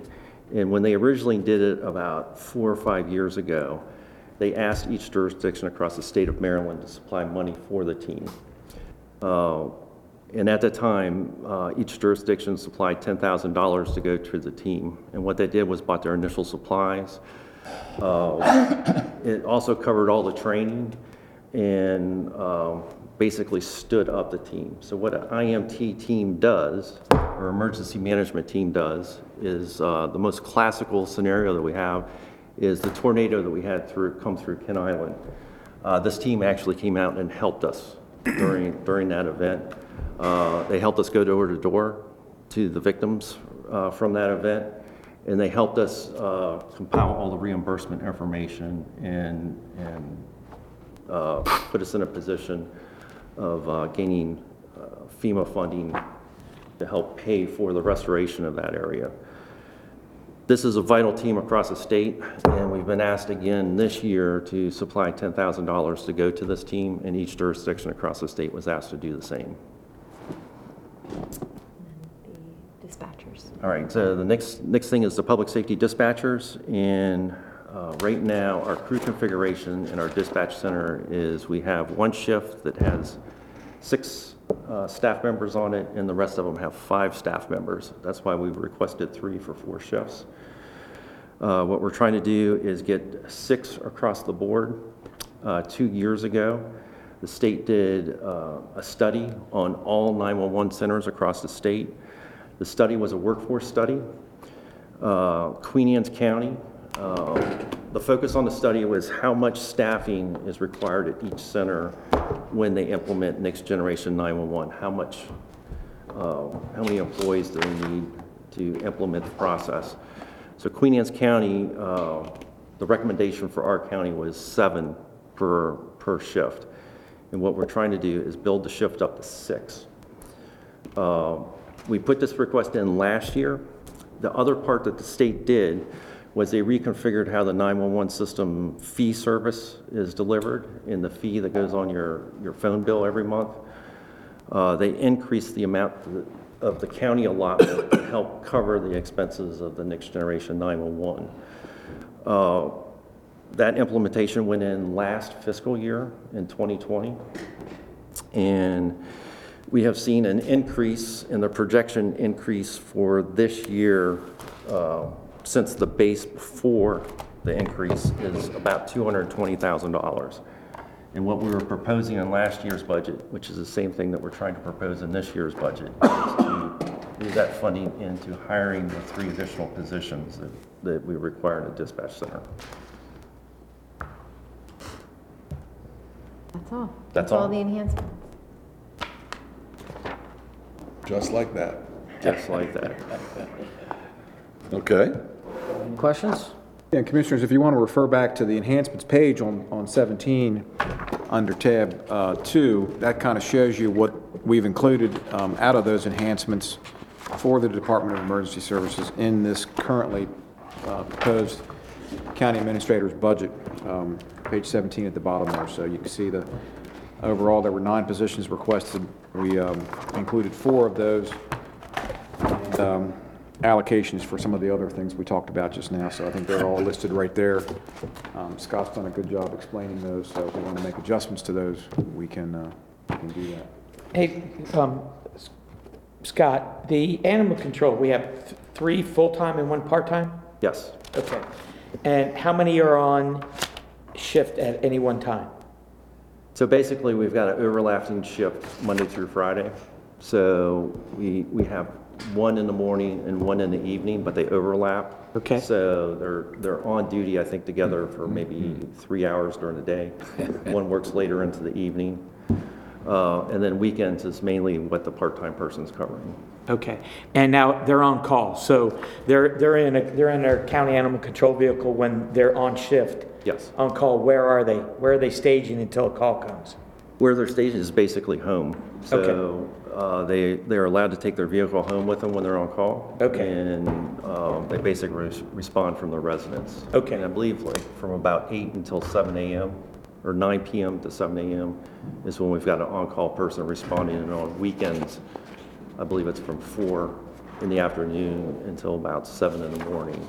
We've got an So, on-call so person. before the overlap animal control officer comes on, where there's, if there's a, a situation where you need two, um, so if the animal control officer in a situation where he or she cannot handle the animal by themselves, in other words, you need two animal control officers, what, what do you do then? Well, if we don't have two available, uh, we get creative. So we've used law enforcement in that Okay, scenario. Okay, Uh, We've used paramedic units in that scenario. Okay. Uh, We've used um, our administrative staff in that scenario. We'll Okay. pull anything that we can to to mitigate the situation. okay. Thank you. Okay. Anything Excellent. else? Any other questions for uh, Director Haas while he's here? He's done a fine job explaining all of his uh, proposals. Any other general questions, or? I just want to end by thanking you for the support over the last year. It's been a very difficult year for all of us, and we wouldn't have been able to do the job on our side without your support, so thank you very much. Uh, Real quick kudos to your team early in the uh, vaccination process, and I know they put in long days and, um, and then, of course, even yourself and the triaging out front, so. You're a good great partner at the door, so you're welcome anytime. Um, we do have capital for DES, if you want to talk about your capital projects while you're here. I sure will, if they want me to. Capital budget for Scott, yeah, okay. So page 118 of your book will show just a summary of the FY '22 capital budget for DES. And then following that page is all of the individual capital budget requests from their department. So Did you want to go through each year? You want to graze over it real quick? request? I'll graze over it real quick. So there's a administrative vehicle. We basically replace one administrative vehicle per year. The, the one that we've got targeted for this year is a, I believe, a 2012 vehicle. It's creeping up on about 200,000 miles. And uh, is in need of replacement. Uh, The next thing is an emergency management uh, plans update for our upcoming year. It's 60,500, and what we're trying to do is a commodity flow study, I believe, or excuse me, it's a hazard mitigation plan update uh, for 2023 is what the project target is. Uh, We're also trying to replace one of the animal control vehicles. Uh, When we brought animal control within our department, they came with four vehicles. Uh, Two of them are those little dinky van type vehicles, and then two of them were pickup trucks. What we did with the pickup trucks was we put conversions in the back end of them so they could carry multiple animals. Our problem with the small vans is they're great for transporting cats, but not too great for transporting dogs. And so we're very limited in what we can do with a small van type. Um, So what we're trying to do as we replace the vehicles are go for the pickup truck style where we can transport multiple animals in one vehicle at one time. Would it be reasonable to take note that we picked up two ambulances through CARES money, that's the county's being spared the budget? Yes, we did, and uh, we did pick up two transport units in the CARES, which uh, the health department is currently using as mobile vaccination uh, transport units. Uh, When they're finished with it, they will be transferred over to our department, and those were taken out of our capital budget for this upcoming year, so they're not reflective this year. But that's 700. Saves a lot of money, yep. So all, all in all, it was about a savings over the next two fiscal years of about $700,000. Uh, The next vehicle that is in, in the uh, proposal is our EMS um, supervisor vehicle. So this is basically replacing uh, a Suburban that we have South County.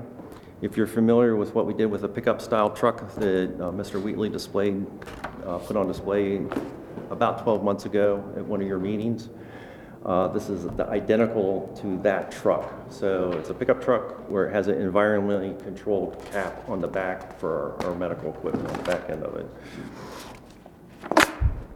Uh, The next request is for our SCBA and PPE replacement. So every year, we work on replacing our protective gear and our SCBA, which is our self-contained breathing apparatus. Uh, They're on a, about a 10-year replacement cycle on the SCBA and is definitely a 10-year replacement cycle on our protective gear that we wear in the field for motor vehicle accidents and fire calls.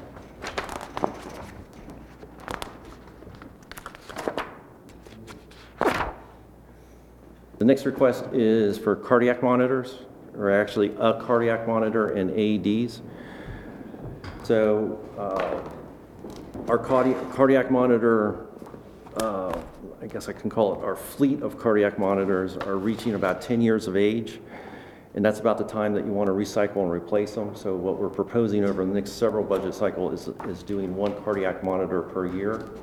Every other year, we're eligible for a 50/50 grant that will help pay for that cardiac monitor. This upcoming year, we're not eligible for the 50/50 grant. Um, So we're stuck with the full price of it. Secondarily, uh, on top of this request is we're also responsible for the countywide AED program. So this replaces old AEDs, it purchases new AEDs, uh, and it also supplies the materials that the AEDs need for upgrades, like batteries and pads that, that go into chest.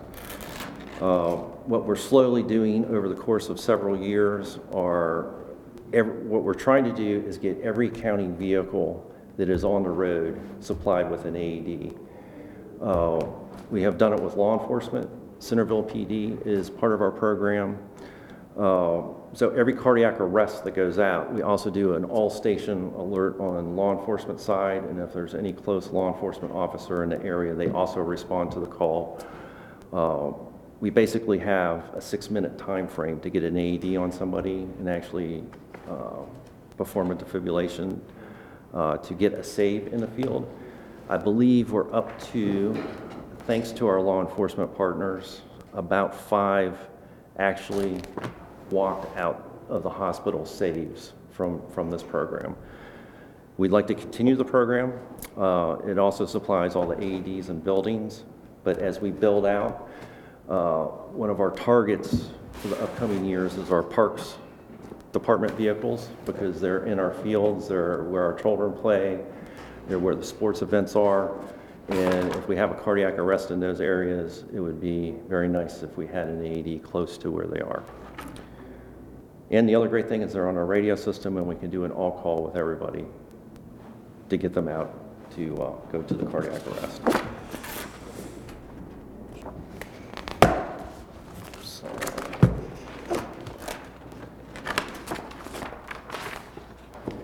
So- Page 127. Part two uh, of the CAD replacement is this upcoming year.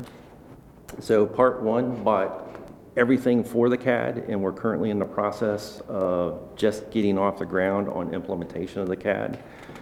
Um, One part that we didn't know the exact cost of, and we probably won't know the exact cost of until we really get into it, is one of the most expensive things that we have to do on our CAD conversion is uh, implementing the old records into the, the new CAD. And our sheriff's office has the biggest stockpile of our records. Uh, So the more that we put in, the, the more we're gonna have to pay. Uh, And we really don't know what that exact cost is gonna be until we really start doing the data conversion from their old records into the new system. We also have a contractor that's overseeing this, this um, project that we need to pay at the end of the project, and that's part of what this, this uh, funding will cover. And there is a lot of things that are going to have to be implemented in the field, more so on the law enforcement side, but it will also be on the DES side. But all of the mobile data terminals will require updates and integration to the new CAD system, and that's what this will cover.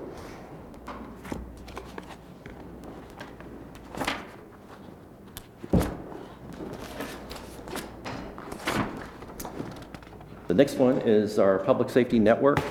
Uh, Page 129. on page 129. And uh, basically, this is what is upgrading the brains of our system and keeping our 911 center up to date with the latest software, computers, computer monitors. Um, This also partially funds uh, some of our radio software, radio equipment software, and radio equipment purchases.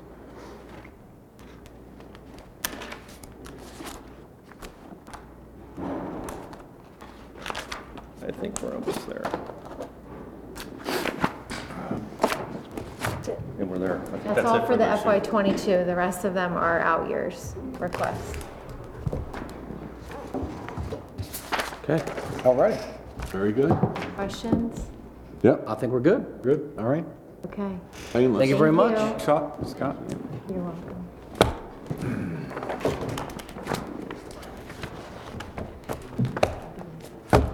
Be in touch. Thank you. I'll be looking forward to it. Thank you, Todd. Thanks, Thank you, Scott. commissioners. Thank you. See you. Good evening.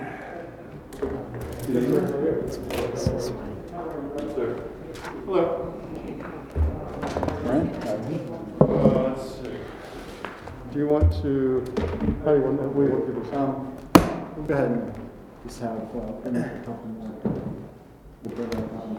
You guys can sit there until we can stop, and we'll switch out. All right, Commissioners, tab number six, I believe it is, for the um, sheriff's section of the budget. Not too many pages here to review, so move along pretty quickly.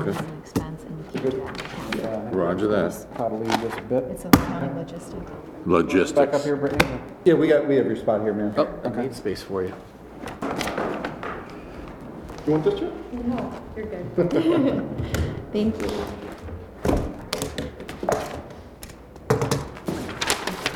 So tab, uh, tab six, we're on page 133 in your books, and it's on the screen as well. You can see the screen from where you're sitting.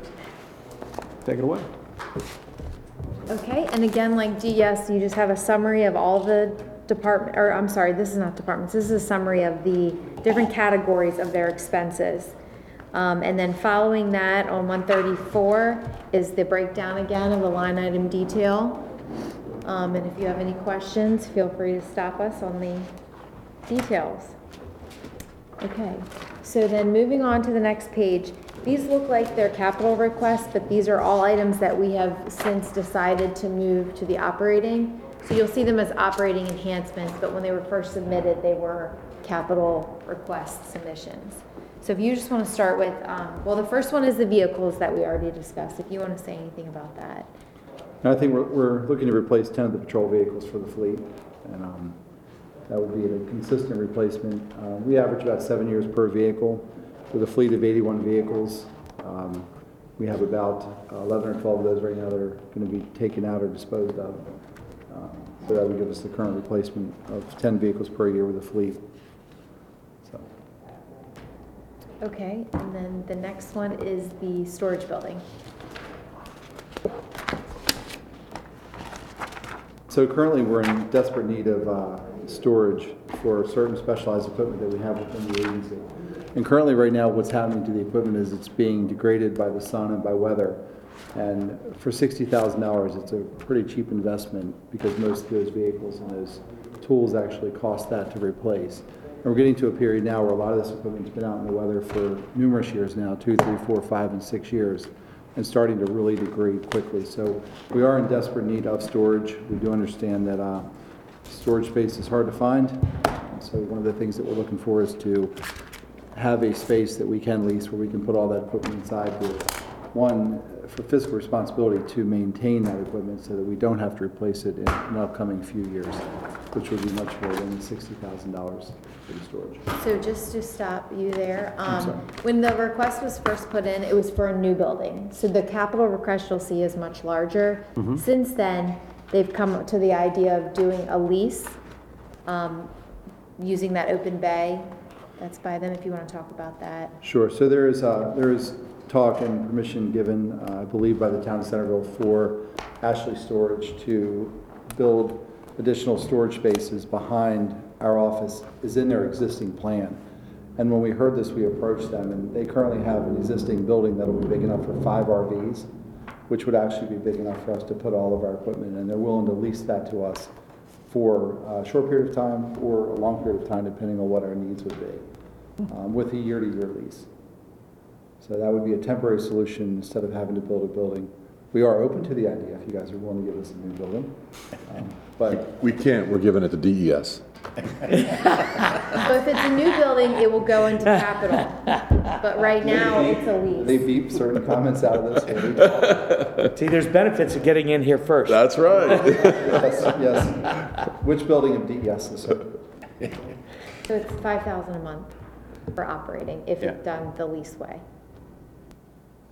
It's a great option for us for storage. It, it will really protect a lot of the equipment that's out there and, and prevent that from degrading, uh, with weather conditions and all. Currently, right now, some of it's being stored, um, at different locations, some down by the sanitary district is our trailer, uh, currently being stored down there, and I believe, uh, MRAP is out sitting at the county yards underneath one of the lean-to things there, um, in different vehicles, the boat, uh, kind of gets moved around from parking lot to parking lot, so.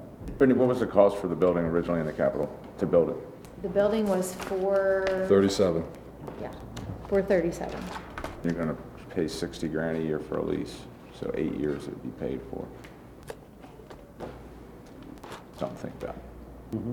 Far less than the, If you build it, would you, right where you guys are now, do you have another location for it? Um, We don't have the location for it, um, but I do believe that uh, we're in kind of a a weird situation where eventually, coming down, we're going to need to look at, in the future, uh, a a new sheriff's office at some point.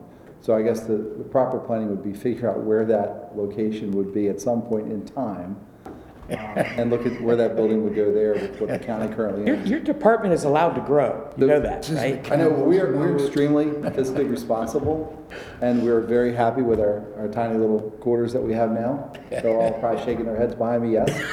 I'm sure they are. Um, we got land over at the detention center, we can do a twofer over there. You know, Get you guys out there with the detention center, and part of this project. What what do you mean? We'll build the place for the Board of Ed and they can move into the old high school. That was gonna be my How about that? suggestion. We're open to, uh, we're open to expansion, so I think offline, we should, you know, figure out what the plan would be for this. Talk about that, uh, Carroll County, I think sheriff is in an old high school. Yeah, they are. Very, yeah. There you go. And Central Caroline County office. just, I think, spent 2.8 million, I, I don't want to quote it because I'm not 100% sure, but I think Caroline County's new office is like 2, 2 point something million, and they just built a new sheriff's office over there, so it's coming down the road, we'll be coming before you all for that request, but look, right now, I am happy with a little garage to put that stuff in, just But to, that little garage is 60,000 a year? That's what I'm saying. No, 5,000, a- it's 5,000 a month, 60,000. a 60 grand a year. Well, it's That's a- what I'm saying. It's 100 by, 100 by 60, I believe, or 100 by 80. That's, so 6,000 square feet, roughly. Yes, sir. That's what I'm saying. I mean, That's if you're steep. looking at it from an investment That is standpoint, it's silly to spend $60 60 grand in rent. You're gonna pay for the building in less than eight years. 10 a month. So, $10. A month, yeah. The other thing Seven and a is- half years you've paid The for the other building. thing is, on a short lease, if you go broke, you can drop it. Well, but the problem is, Stevie, with, look, construction costs are going through the roof and there's no end in sight. Um, If you're gonna build anything, you better do it in the next couple of years, because Yep. again, uh, it's gonna cost you double. I, I agree. No. I don't think you can price construction today. No, and that's why I'm saying, if, if, to me, you're spending 60 grand on a lease, seven and a half years, at, we bought it today, seven and a half years it would be paid for. I And you're not getting that return on anything else right now. That's all I'm saying. We should look at it from that standpoint. I do. Okay. So I did bring my building consultant, Major Dwayne Boardman, in. He is, uh, my. Jack, what about that place we didn't tear down? What was the name of that place, Todd?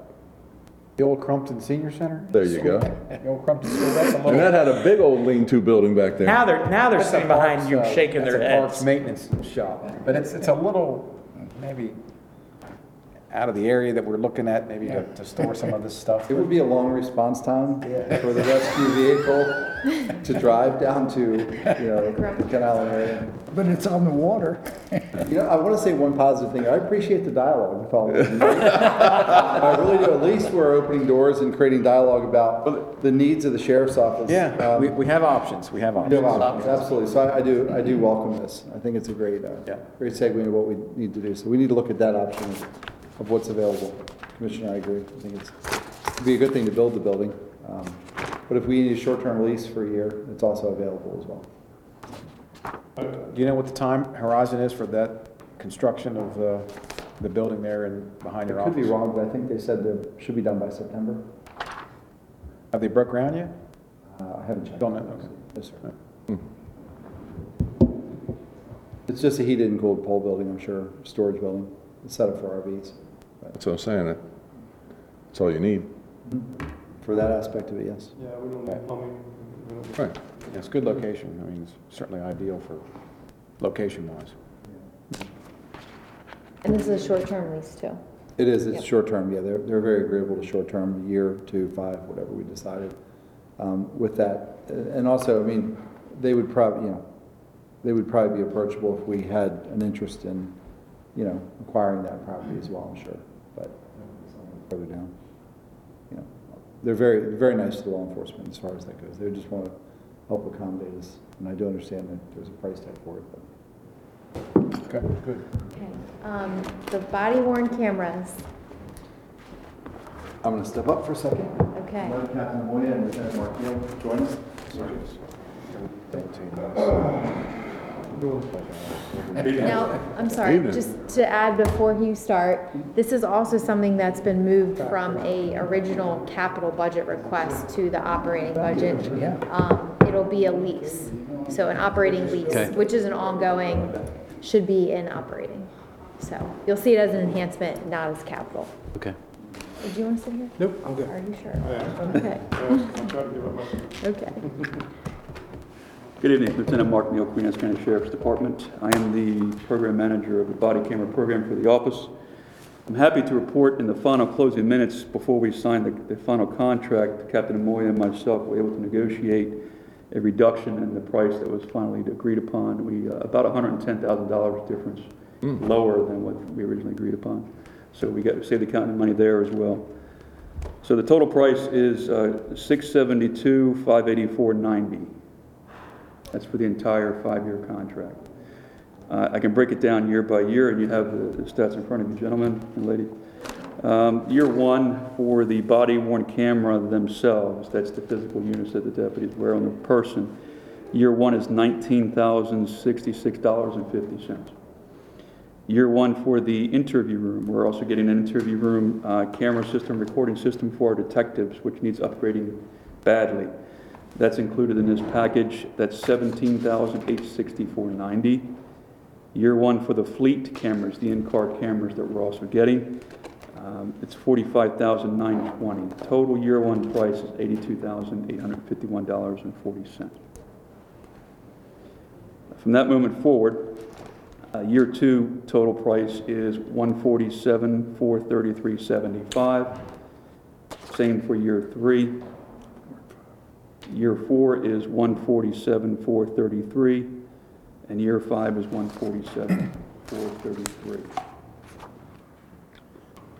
Total body cameras we're purchasing are 75. Uh, Total in-car cameras we're purchasing are 40. Axon is throwing in extra equipment um, to spice the deal. They gave us five top-of-the-line TASER units for the deputies. Um, They're they're approximately 2,000 two- 2,000 per per unit. So that's $10,000 right there they just gave us to us, uh, in addition to what Plus unlimited, uh, uh, data storage, uh, cartridges, and they're very expensive. Correct. And the data storage is included in the package. That's unlimited data storage for all the data that we're going to acquire with these units. How long do they, how long do they store it for? Uh, As long as we need them. The retention period is for? This is, uh, we, we, we have it set up for four years. So what, what's, what, what, the new law, what is that gonna, how's that gonna affect it? Because that's one of the things, is the expense of the long-term storage. They're talking about 15 to 20 years in some cases. Yeah, cases. we're in line with best practices on that, and then, um, anything that we need held longer, uh, we notify Axon, Mar- uh, Lieutenant Neal does, and that's held indefinite, so longer than the fifteen years that you're talking about. So anything like a homicide case or, uh, high profile, whatever, whatever we need, where the state's attorney says, hey, we need that evidence forever, we can hold it forever. And even af, even after the five-year contract, we own that data, so if we go to another vendor five years from now, we own that data. and we Do they then port that over to the next vendor? And what, you're saying unlimited, but,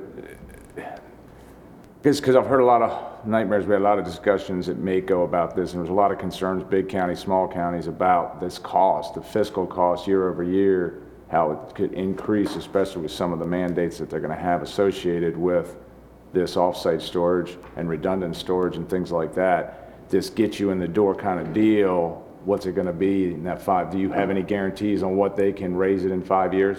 I can guarantee, we've, we've had them for the past five years, sir, and we've had unlimited data storage for this last contract. And just to give you an idea, just with the body cameras themselves, we had over 23,718 recordings. And that's not including, uh, this year, this package will include the in-car cameras too. So we've had no issues with the storage. It's a cloud storage-based system, it's backed up, it's secure, and uh, they've been an excellent company to work with as far as. But, there's- but you just started with the body worn camera, so it's 23 this year, but then you got 25 next year, 20 so you, you're gonna, get you know, getting in the hundreds Well, of we're locked in- thousands. We're locked into five years. if, if we enter in this contract, we're locked in for five years. What he told you, there's no extra hidden cost, there's nothing. Okay. Uh, because we've, al- we, we just finished up a five-year contract with them. And they, did- it wasn't a big jump. It was not, no, it's not a big jump at Okay. all. However, there is no guarantee five years from now what the next contract will be. Right. I mean, that's just, I'm just expressing the concerns I heard from other counties and just making sure we're in line, and if you guys are comfortable with it, then I'm So good. just to piggyback off of that, uh, some of these other counties only purchase uh, certain limits Mm-hmm. on their data. Okay. So because this is unlimited, uh, there's, there's, there's no, uh, you know, stoppage. We can, we can put as much in there as we want. Okay. And yes, it'll transpose over to whatever other company. Do you have any uh, cameras in the vehicles? We Dashboard will. cameras? Now we don't, with this we will, and, uh. So you'll have them in the vehicles and body? And and Lieutenant Mail can speak to the, the great, uh, why it's a necessity. Uh, tell him about the automatic. First of all, the quality is, is top-notch. Uh, the Axon is, is, is the cream of the crop when it comes to this, this product.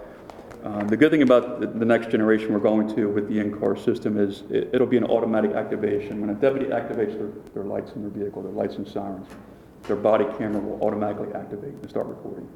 So it takes the officer out of, technically, the out of activating the camera. Before, we had to do it manually, each and every time. Now it's gonna be a, a simple flick of the switch with inside the car with your lights, and the camera starts activating and recording before they get to the scene. And it will also allow us, any other cameras that are in the area, for example, if five deputies are on the scene, it will automatically actually activate their cameras as well. So we have a multidimensional view of the situation, which gives us really good transparency to the situation from a lot of different angles and not just the one perception of the officer involved. So, but the, the camera for the patrol cars, though, is just Straight on. freight, so nothing inside Oh, yeah. the car? There's, no, no, no, there's, there's a camera inside that, uh, cam, that, there's a camera inside. So if you have someone the- detained in there in the back, there's a prison compartment? With the, the personal space as far as data and interactions with people now. Okay, that's good. If you listen, if you watch, um, everybody here watches national news, and you'll see all throughout the county, the departments that have had units that don't have auto activation.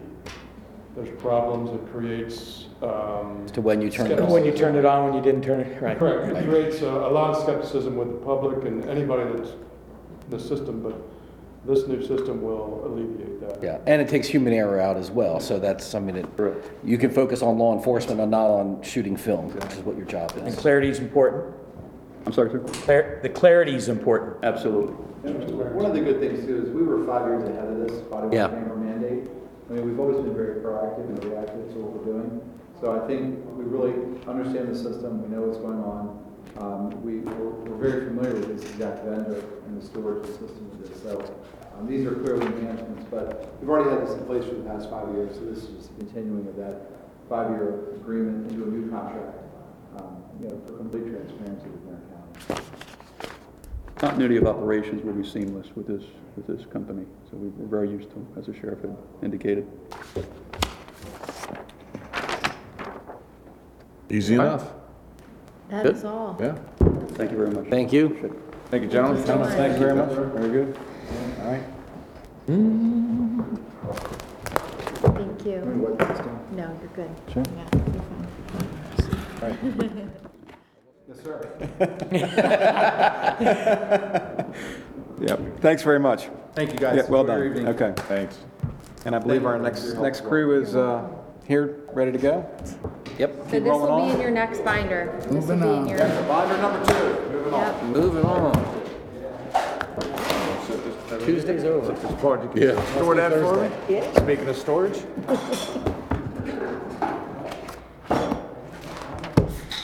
Tab two? We are gonna go to tab three. Tab three. Um, again, in this binder, tabs one and two are just for your reference. They're all the enhancements and, um, schedules and all the full capital. But parks will start on tab three.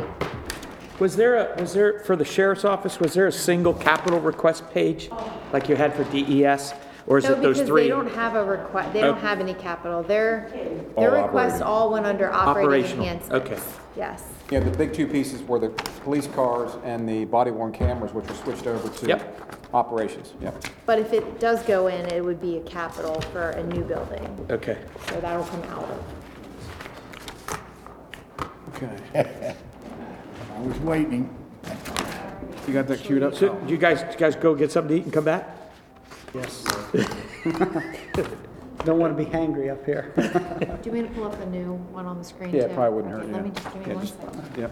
You can start going through if you want. Um, the first page of that tab is again, just the summary. Um, and then following that is all the line item detail, um, within their departments, parks and rec and the airport, golf course, and public landings. So if nobody has specific in questions on those, um, we can start with your operating enhancement request. Right. So our first uh, enhancement is, is we are looking to get um, an additional $70,000. We're taking a position, a conservation specialist that we had um, uh, put out. Uh, We had trouble finding somebody. uh, And it's, you know, it's just been an ongoing battle trying to get the right person for that job. So we think that it, in our best interest, it'd be good to um, turn that over to a contractual um, to a contract with a company, not a contract with a specific person. So that way, we know exactly what that person is going to do. We can kind of dictate which are our hot spots and where we need that person to go to. So we were looking to have, um, uh, for a total of uh, um, $100,000. The the 70,000 was the um, the wage and benefits from that position. So basically, we're asking for an additional $30,000 to to cover that cost.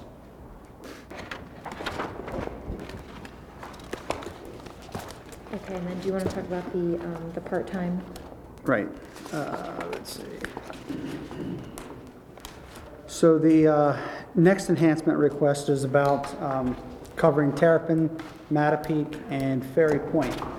We looked at it a couple of different ways, and what is uh, presented before you is a um, a modified version.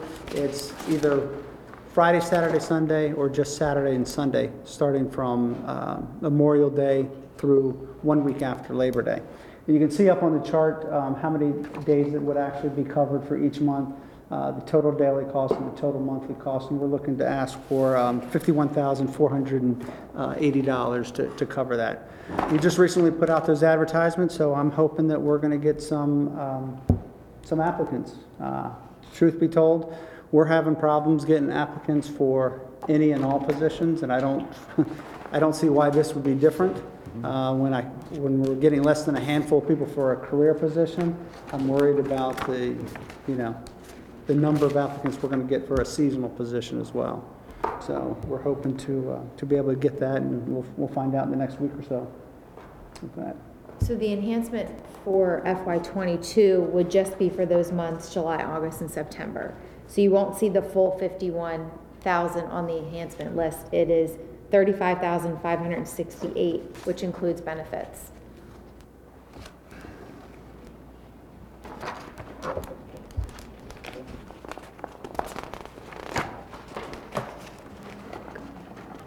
And then you also had the two vehicles that were in here, request. Um, Now, do you want to go to capital? Okay. So page thirty-five is the summary of capital request.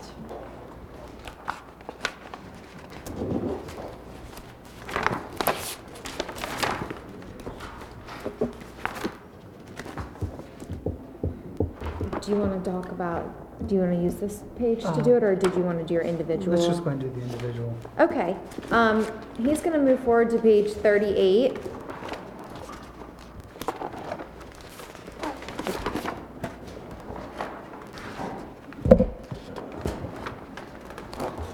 So obviously, this year was kind of a, uh, a different budget year. We've asked to, to look at a couple of different examples, or different ways of, of submitting our capital budget.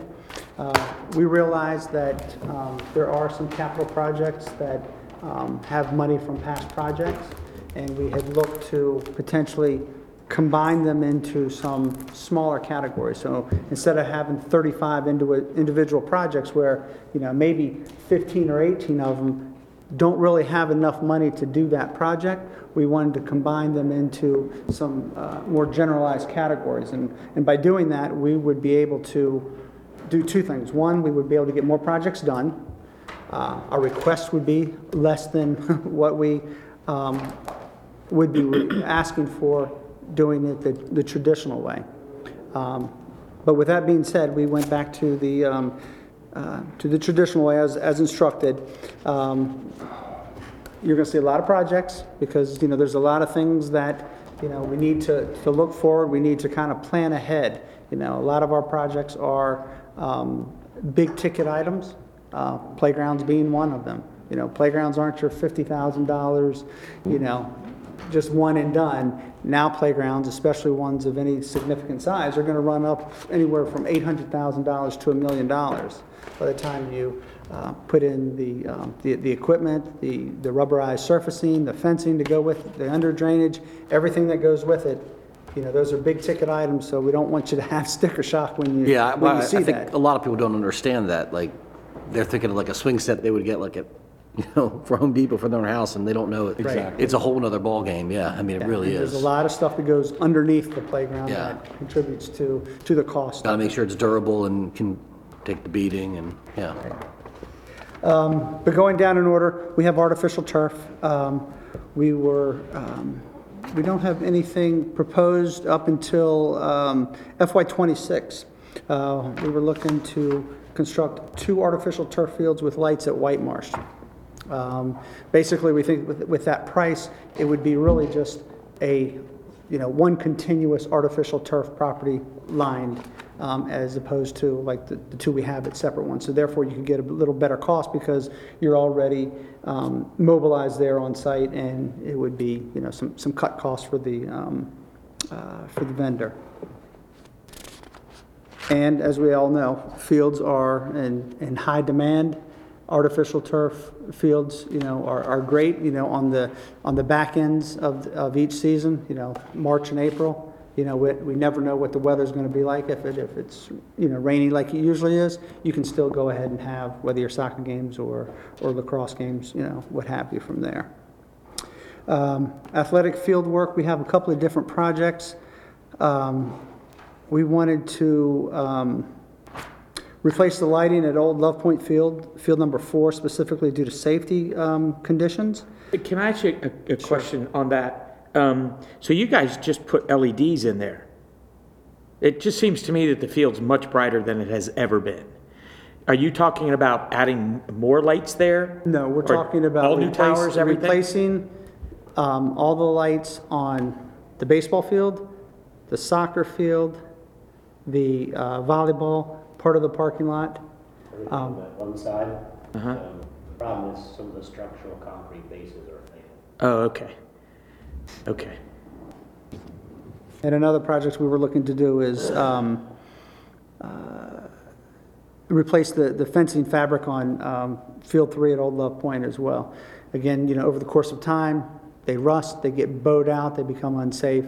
Um, We did that at, um, uh, at 18. Um, Looks really good. Um, So, you know, we're we're trying to make those those uh, capital improvements.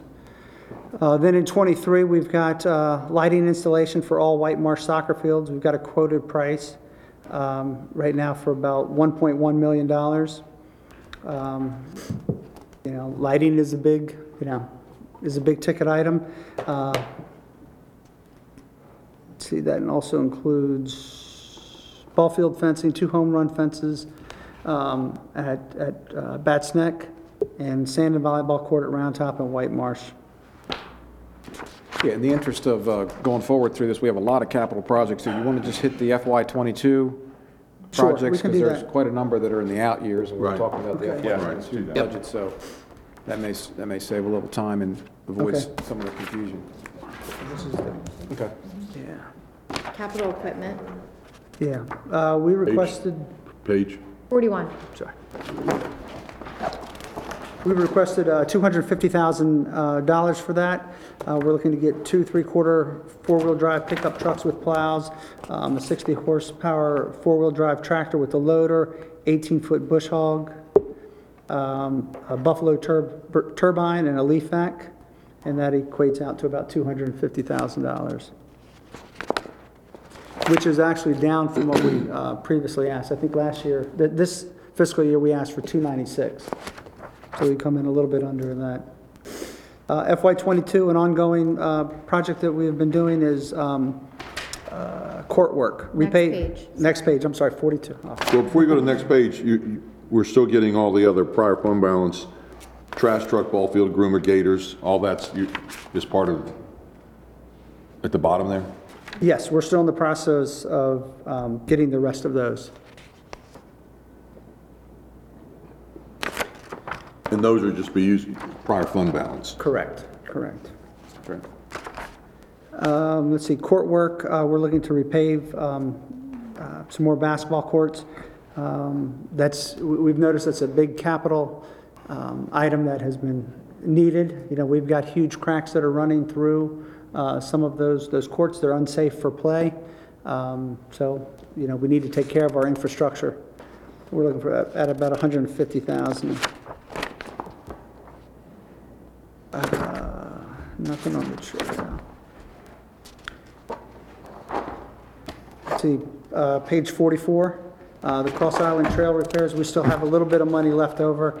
Uh, We have one section that we need to seal coat, and we'll be looking to do that um, this, within the next couple of months. Landscaping, parks landscaping. Parks landscaping, um, we're asking for 74. 74,000, I'm sorry, uh, for park, park drainage improvements, Conquest Greenhouse, and uh, contracted tree work. Um, Tree work, you know, some of the, the trees that have fallen recently due to storms, you know, are just bigger than what we can handle, or in a precarious situation that our staff really isn't qualified for. So for their safety, it's best to contract that, that information out, I mean, that, that job out. Um, Yeah.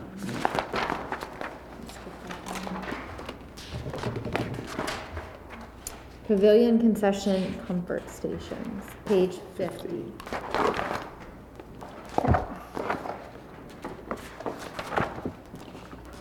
So we're looking to um, add additional um, amenities to the Terrapin Trailhead as we're getting the um, restroom and ranger station uh, constructed. There's still going to be some, you know, other things that we're going to need, whether it's um, picnic tables and grills, um, maybe a little bit of patch paving to kind of bring folks together, some fencing items and things like that. So just to kind of finish that, that project off.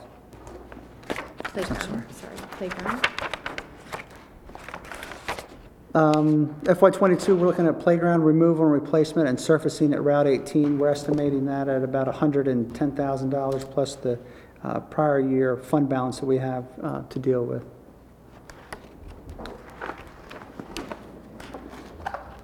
Preventative maintenance uh, expense, uh, page 52, we're asking for 150,000.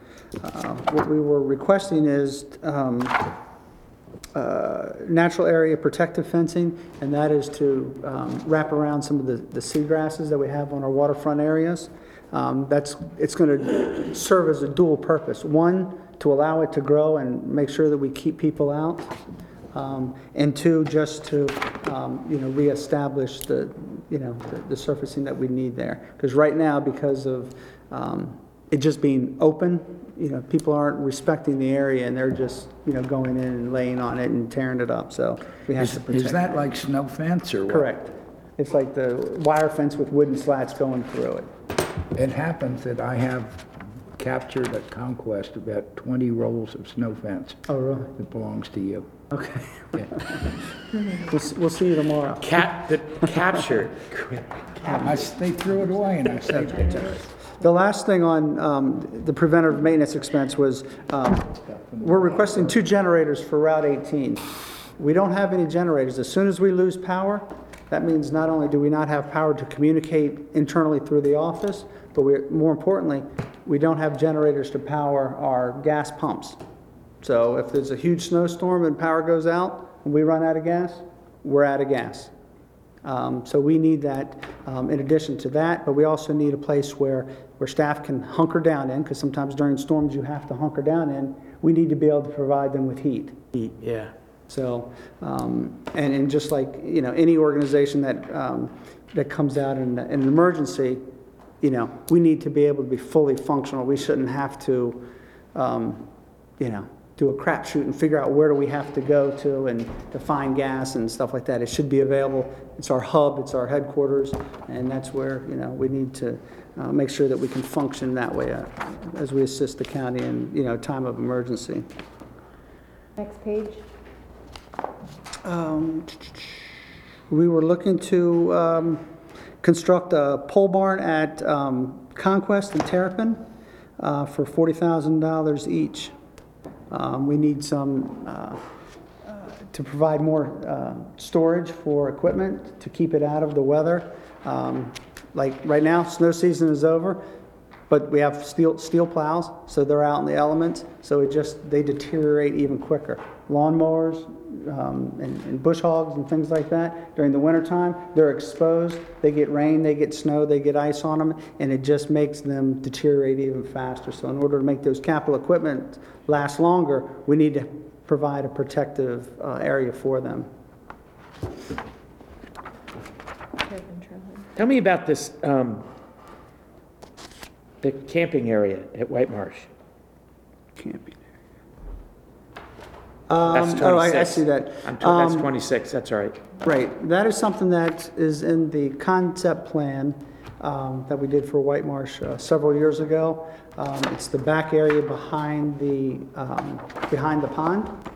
We, as Mike can attest to, there are no campgrounds for scout groups. Apparently, scout groups always have to go out of the area, though we have accommodated a couple of them a few times up at Conquest.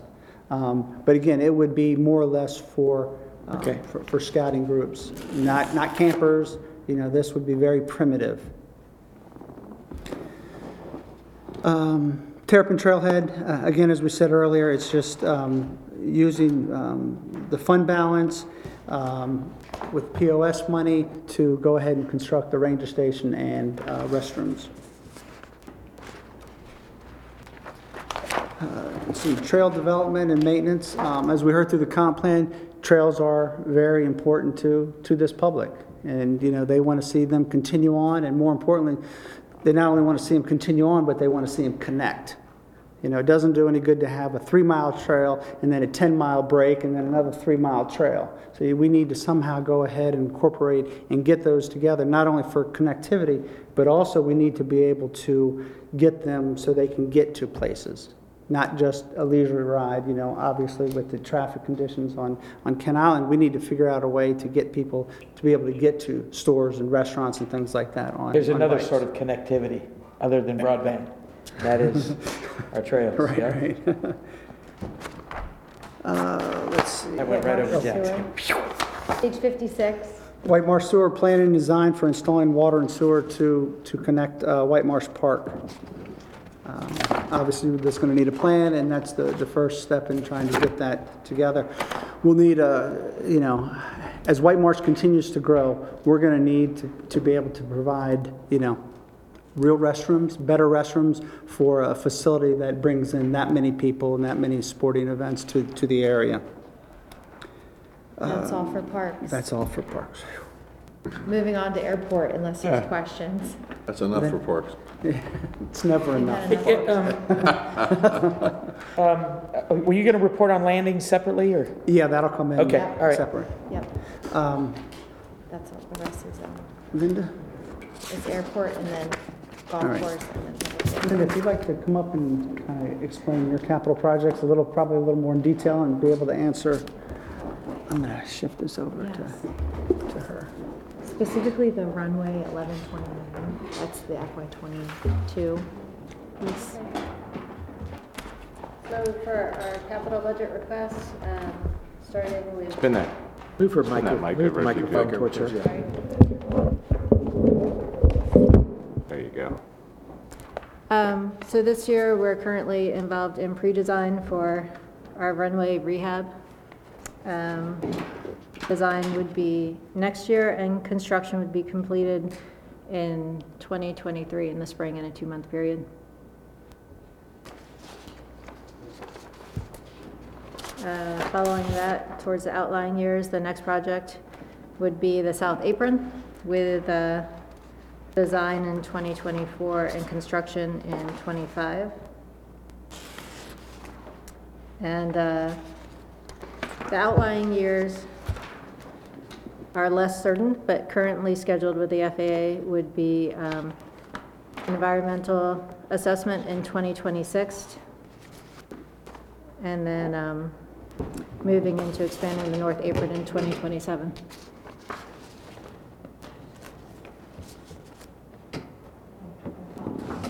That's it. Do you have anything else? Thank you. Thank you. Painless. Yeah, easy. Golf course, you're next.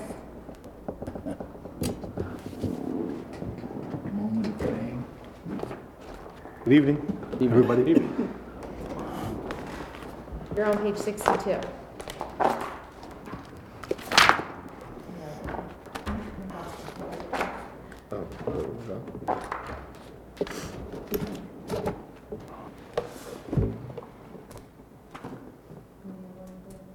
It's just reconstruction of the front nine greens. Right, the, the front nine, uh, the golf course was built in, to my best knowledge, 59, 1959. And the greens are very old, push-up, dirt-based, clay-based greens. Um, They suffer every summer with root rot, pythium. They die, a lot of them die in spots. Very hard to maintain, so we're looking at not only reconstructing, but expanding them. Most too people, small. most people prefer the back nine because the greens are larger, so we push a lot of play, especially the nine hole. You know, juniors and seniors and ladies and, and such all want to play the back nine, so it gets overcrowded on that side, and the front nine doesn't get as much play. So we're hoping that by expanding them, that we'll get more play on that side. A lot of people like the old parkland, they just don't like the greens. Mm-hmm. Plus, when they die in the summer, they don't want to play on, you know, dead greens, so. We're gonna start, we would like to start by hopefully rebuilding two per year.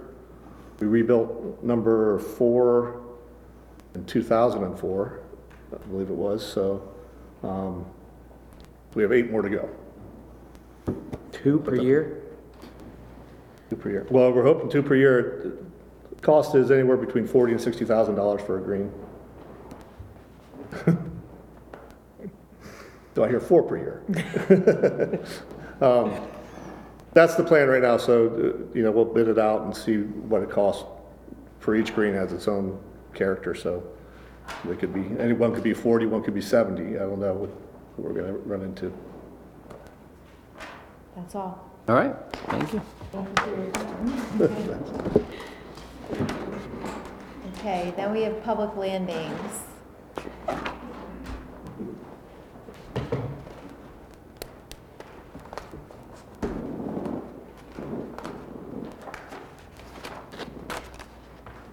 Is that the one you're gonna work? Page sixty-three. Now, most of these are grant funded. Um, there's only one project that's not grant funded. I don't know if you want to go through all of them, Just the one that's not grant funded. the non-grant funded. ones. So then that would be on page sixty-six, I believe.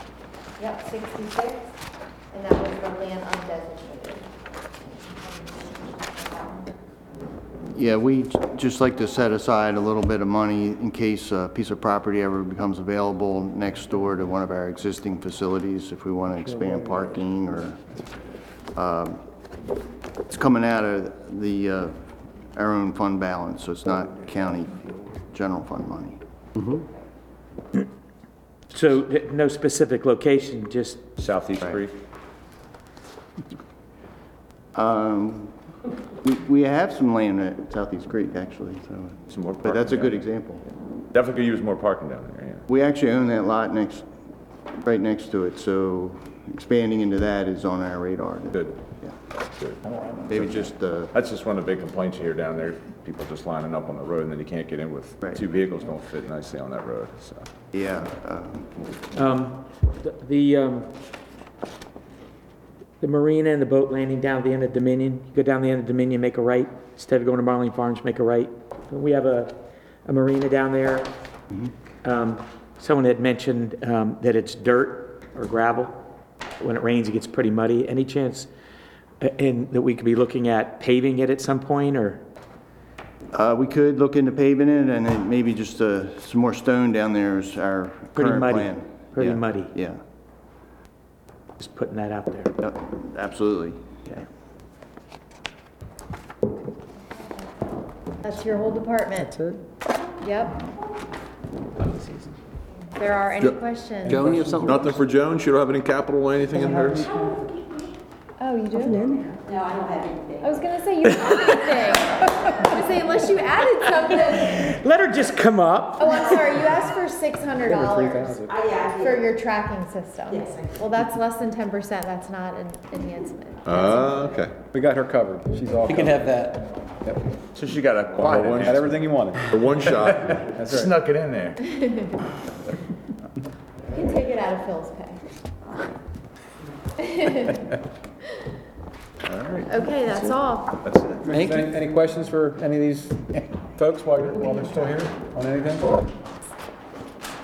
No questions? Any other questions? No. We are having programs, Yeah. and they started already. That's great. That's great. Excellent. And one last thing I will say, you know, even though COVID was a, you know, a- a crazy year for us, we were still able to get a lot of projects done, and I think people will be able, if they go out to uh, some of our parks, they can see some of the improvements that we made. So again, you know, it- you know, our goal is every year is to be able to do something new and let people see exactly what we're doing. And, and we've talked about that. What, what you guys do, um, and the improvements that you make are very tangible. There's something that people can identify with right away. And they can see the value and the money, the tax dollars that we spend for that kind of stuff. Because they're using it every day, every weekend. So it's not that the other departments, what they do isn't important, but we get a, a quick return on public satisfaction on what you guys do. Yeah, and that's why those, you know, those capital projects are important, because not only do they, they show that we've done something, but they're gonna last hopefully twenty years or so. So you'll get your money's worth out of it. And then the other important part is just making sure that we take care of the infrastructure that we have also. So it's that balance between new and replacing what we already have, so. And it's good to see the kids out playing sports again. Oh, you ain't kidding. Okay. Thank you all. Good job, Director Hey, Chandlee. wait, Mike, Great job, everybody. Thanks for coming. Good to see you. Mike, don't you want to tell everybody how many fields we got right now in line? Tell me that number again. 87? 87 fields. Eighty-seven fields. Hot dog. That's a lot of fields. I have 12 rows of Yeah, yeah. County threw them out. I never Oh, knew yeah, them it's all- allowed to stop. We so- said between baseball and multi, hey Jim, so, hey Jim, between multi-purpose fields and baseball diamonds, we have 87 fields lined. Soccer fields, lacrosse fields, whatever, there's 87 fields that are all marked and people are playing on them. That's a lot of Well, fields. I was telling Steve that I umpired at Love Point Park last night on that 90-foot diamond. They put all the new grass, and- I mean, the- all the new infield dirt Yeah. and, and the the lines that they drew. I mean, it was one of the best-looking boxes, batting boxes I've seen them do ever. Yeah. I mean, just brilliant. Amazing when things are, when things are dry and they're not running like maniacs, they can get her done. We, Severna Park Green Hornets came over last night and played on that diamond. The coach actually said to me, Uh, I guess we're going to give you all a homework assignment to look at outside agencies over the next couple of days. That's uh, tab number four in your books, so we have a number of those, and each commissioner gets an allocation of $65,000. Um, And let us know if that's sufficient for all of your desired um, outside agency requests. So we have to have that ready for next Tuesday? We will, we. So that's that to us, a we total can, um, of 325 for outside agencies. Correct. Yes. Yes, that's correct, total. Yes. And, and, and so should, you want to describe or at least explain what the outside agencies are and why we do what we do, or? Go ahead. Oh, great, I don't have mine in front of me. So basically, these are, um, Jack, you can chime in if you want, since I brought it up, you're to You make brought me it do up, we're gonna let you do it. That way you won't bring stuff up next time. So, so basically, um, the, the outside agencies are just organizations, um, combination of nonprofits, community organizations in our community that play a very, very important role and come to the county commissioners each year during our budget cycle and ask us for financial help, which we're glad to do because they play such an important role in our community, um, day to day. Um, examples, uh, Chesapeake Cats and Dogs, uh, Animal Services, uh, Eastern Shore Heritage, uh, the Kennard Alumni Association, Kent Island Federation of the Arts. Um, The list goes on. And as I said before, we're glad to do it. We do it every year. So that's what the outside agencies are. Okay? Great description. Any other information we have tonight for? If you want to talk about the municipal tax differential, tax offset, uh, if- if you look back in binder number one, and you flip to tab three, uh, tab two, under one, tab two, page 63. And this was a a worksheet that we do each year that shows the offset differential for each of the municipalities. And Brittany and I met, um, and Commissioner Jack Wilson We're at the COG meeting and, and talked with each of the towns. Of course, the towns then were here for their tax offset hearing at our, our last commissioner meeting. Uh, Basically, this sheet shows the summary for each town, how, what funding they got uh, the last uh, four or five fiscal years, from 16 to 21, and it shows there are 22 requests and cents. So What uh, tab are we on? I'm sorry. tab, 63. tab two, page 63. Hey, um, Book binder one. one, binder one. So binder one, hmm? Tab two. But tab two is the same in all the binders, right? 53? 63. Oh, 63. 63. Um, it's tab one in there. The last binder is tab one. It I should thought you had said originally one and two were the same in both, all the binders. They have this, well, the numbering is not the. Okay. But the- the Information is- information okay, okay. all Yeah, I available, got you. yes. So I'll, I'll tell you what, I will make, a- I will make a suggestion. Sorry, That's all good. I will make a suggestion to my fellow commissioners that we take what we funded those agencies last year and fund them the same amounts. The municipalities. The- I'm, I'm sorry, the municipalities. Yep. Um, Just to get the conversation started. What, what is the difference on So- what we gave them last year and what they We have? do, we do a hold harmless, so for any of the towns that have a calculation that comes up less than what they received last year, will, are receiving what they received last year. Okay. That's part of the ordinance as a whole harmless. Um, It only really happens when there's a decrease in assessable base. So this year, um, the ones at the top that have an asterisk next to them are ones that fall under that whole harmless. So they will, you'll see, it does agree to the FY twenty-one funding in the first Okay. So, I know at the COG meeting, it was brought up, and it was back and forth discussion about, about whether they give the tax offset or they take it. Have all of them designated what they're going to do now? So as of yesterday, um, Centreville has decided that they would like to request the funding amount versus the um, differential, The offset. the offset, sorry. So they want the, So they the want the payment money. to the, They to want the, the to funding the this town. year, where last year, they, their citizens were, or their residents were taxed at a lower tax rate. So we hold, we have the ability to make that decision. Yes. They, they can't make it, they can request it of Can us. request it. They requested it, yes. Now, in the past, we've always gone with their request Well, Yeah, but I think in the past, that was always that the money went back to the to the citizens. citizens, so there's where I got a little bit of uh, heartburn about them wanting to put it into the general fund and not give any of it. And I think they've split it too before, right? I don't believe so. I thought there was one year's, but anyway. all or none? Beyond that, I, I I mean, I, I just, I don't know. Do we have to do all or none, or can we split it if we wanted to? You can put anything you want in there. You can do, yeah, you can do any combination you want. That's why I say, I think there was one year where we did split it because they needed to close a budget loophole in their No. thing. Centreville? Yeah, I thought No. there was one I can- year. I can From, from the, from inception, they've always given it back to the citizens, Okay. from inception. So Ever this will be the since- first ever time they since the ke- hold on to it. ordinance And we started doing things this way, it's always been one, one way or the other.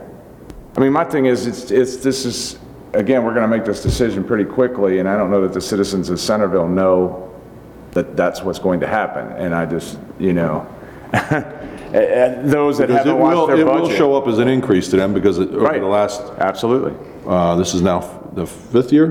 One, two, three, Six, six year. six So, years. so there's, so there was, there was, so the Centreville, town of Centreville didn't poll or find out what the citizens wanted?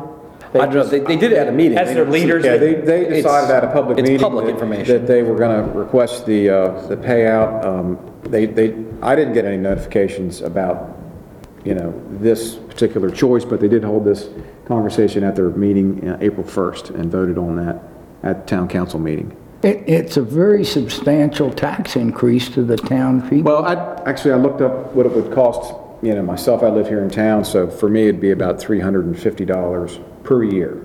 350 per year? $350 a year. Yeah, of an which increase. That can be significant for a lot of people that live Yeah. here in town. It's So something we're doing. $100,000 assessable base would be 125 a year.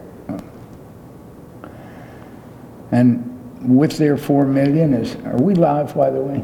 Yes. We are, we are, we are live, yes, Commissioner Wilson. Mhm. I want to know what the disposition of the 4 million bucks that they got in is. Is this, why, I'd like an explanation of why we should be doing this. Well, the, the council uh, emailed out a letter, it's in your, your books as well for, for next Tuesday, and they um, enumerated a number of projects and indicated they had over $4 million of expenses and capital project deferments that they've been sort of stacking up, and they had some photographs in there that showed some older buildings, uh, dilapidated equipment, and they talked about that some at the COG meeting, uh, dump trucks for their public works crews, and um, what else? Oh, a lot of, some paving projects in town that, that, clearly that the, uh, the roads need, uh, need attention, need some milling and overlay work. And they're all asphalt roads here in Centreville, so I do know that, um, that's, that's the more expensive variety. And, uh, as we all know, they had a, a huge public works project here in town a few years back with the water and sewer that took several years and went a little over budget.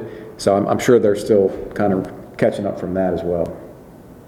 So I think they're, they have a need. The $4 million is, uh, and the stimulus money is close to um, their annual budget each year. So it's, it's a huge influx of cash for them, but they feel like they, they need to. Which they could probably use for projects. Oh, they absolutely can. Um, Again, we don't know all the details of that, restrictions and so forth, but it does seem to be um, pretty broad, at least what we know now. But you almost want to use it for capital. You don't want to create operational out of this Exactly. CARES Right. money, because it ain't here next year. Right, So right, you don't- right, right, right. So everything you got to use it for, you got to stay on the capital side. Yeah. side. You don't want to do any Yeah. operational stuff with it, because, That makes the most sense, absolutely. So, so, I mean, I, I, we're, obviously, we're not gonna make a decision until Tuesday, but I'm gonna make some phone calls, because I'm, Yeah, I'm just, sure. I'm just Good concerned. discussion. I I mean, it's just, I don't know, like, I agree with Stevie, that's a lot of money to, maybe some people it won't affect, but others I think it will, and I don't know that it's been polled that well within town to, And, and we have. because I haven't heard any outrage on it, and Chris, you're on Facebook, have you seen any, and I'm sure if that got out there, that it would We, we originally started this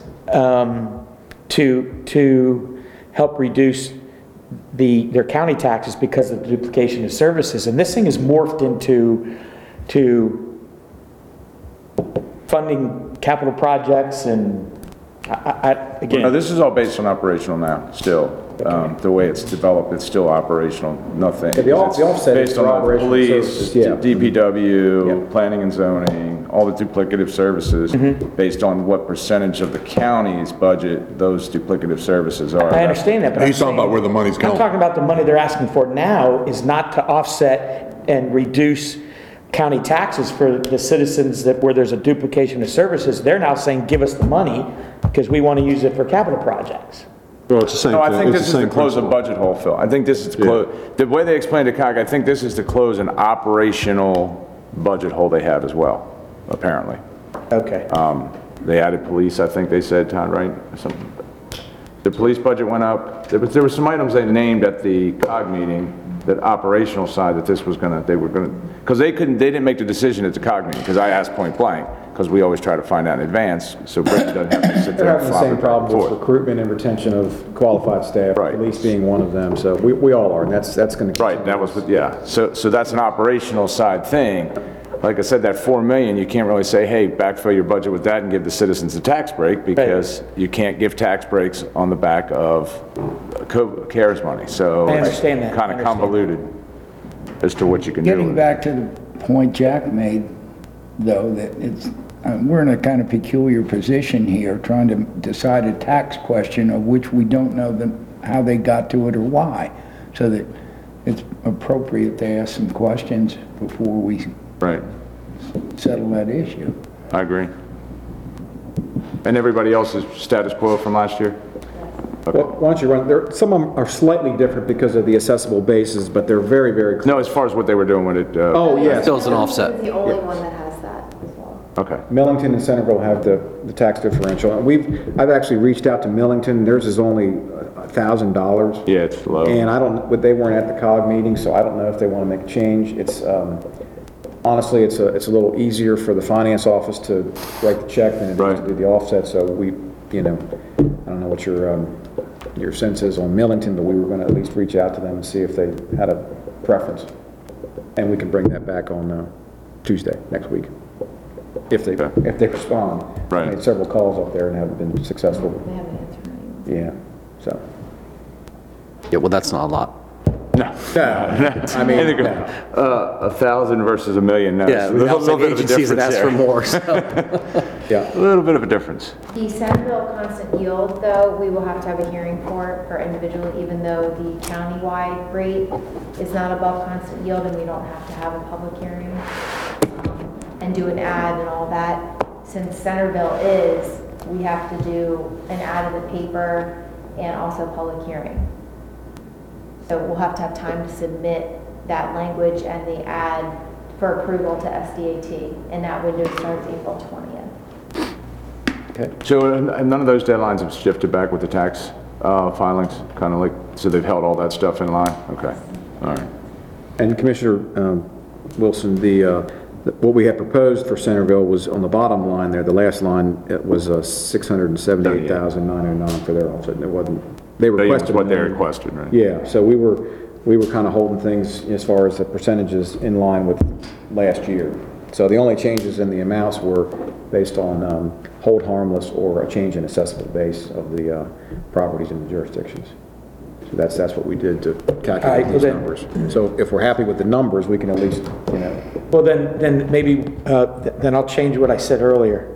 Um, I would be in favor of um, offering what we have proposed in the fiscal year '22 budget, okay. On, as, as per. a- this- as opposed to what we gave them last year. Yeah, okay, all right.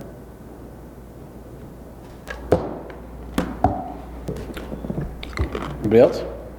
No. Is that it? If there's any questions, we can reach out to the town of Centreville or, or Millington uh, and ask on behalf of the board. We would be happy to do Like that. Stevie said, just to find out how they got there and what, what the need is to, I mean, I think, well, based on the letter they sent, it was just they have a lot of capital needs and they want to, but this is operational money. That, I guess that's my point. This is, Yeah. should be operational money, not capital money so much, in my mind. Mm-hmm. But Why? I it's just general fund money going in, typically, they bond everything they're doing on a lot of the capital projects, so why would you be using cash for capital projects at this point? You would probably be using, Well, I to be just- that's- operational. But I think that's just their decision. Doesn't mean it has to be operational. So, Then you would give the tax break. well, that's, again, their decision. I mean, yeah, I, I agree with you, Jim. It's, it's their decision. They- Right. you know, They answer their Yeah. voters I'm about how fine they with do it. that. yeah, I mean, we have no, we write checks to all the other towns and we have no idea what, right. how they allocate and, you know, use those funds, uh, whether it's operations or uh, capital needs, or it's probably a combination of both. Um, But you can, Or maybe, maybe they use those funds so they can keep the taxes where they are in their towns and not raise them. but you can combine all the other towns' funds, and it's less than a third of Centreville's, so Yeah, it's not a lot of apples money. and oranges in terms of the Yeah. dollar It's not a lot amounts of and money. citizens That's for affected. sure. Yeah. Yeah, so. Well, you guys know where I am. Okay. All right. All right, uh, anything else you want to discuss tonight? I mean, Commissioner Moran has, had some questions about what was in and out of- as far as the budget. Do you want to talk about any of the enhancements or the, uh, our five-year, um, or our 22 capital plan tonight while we're all here? Good? We're good? We're good. We'll continue We're- We're on. way ahead of schedule. That's good. Yeah. Tuesday, come prepared with your answers. They will be ready to go. And if you have questions in the meantime, you know, reach out to either myself or Brittany, and we'll uh, be prepared to address those or address them immediately if uh, we can. And uh, so we'll start at 4 o'clock, and we'll get as much done before our regular meeting at 5:30. We'll have a regular meeting, and we can conclude hopefully uh, after that. We have to make a motion to come out of this? It's just a work session, so we can Okay, so we conclude the don't- work session, you know, we we certainly can We make a just motion. pull the plug and then we're done. Okay. You give this sign to That's done? Done. I think we're all finished. All right. Thank you, commissioners. Thank you, Brittany.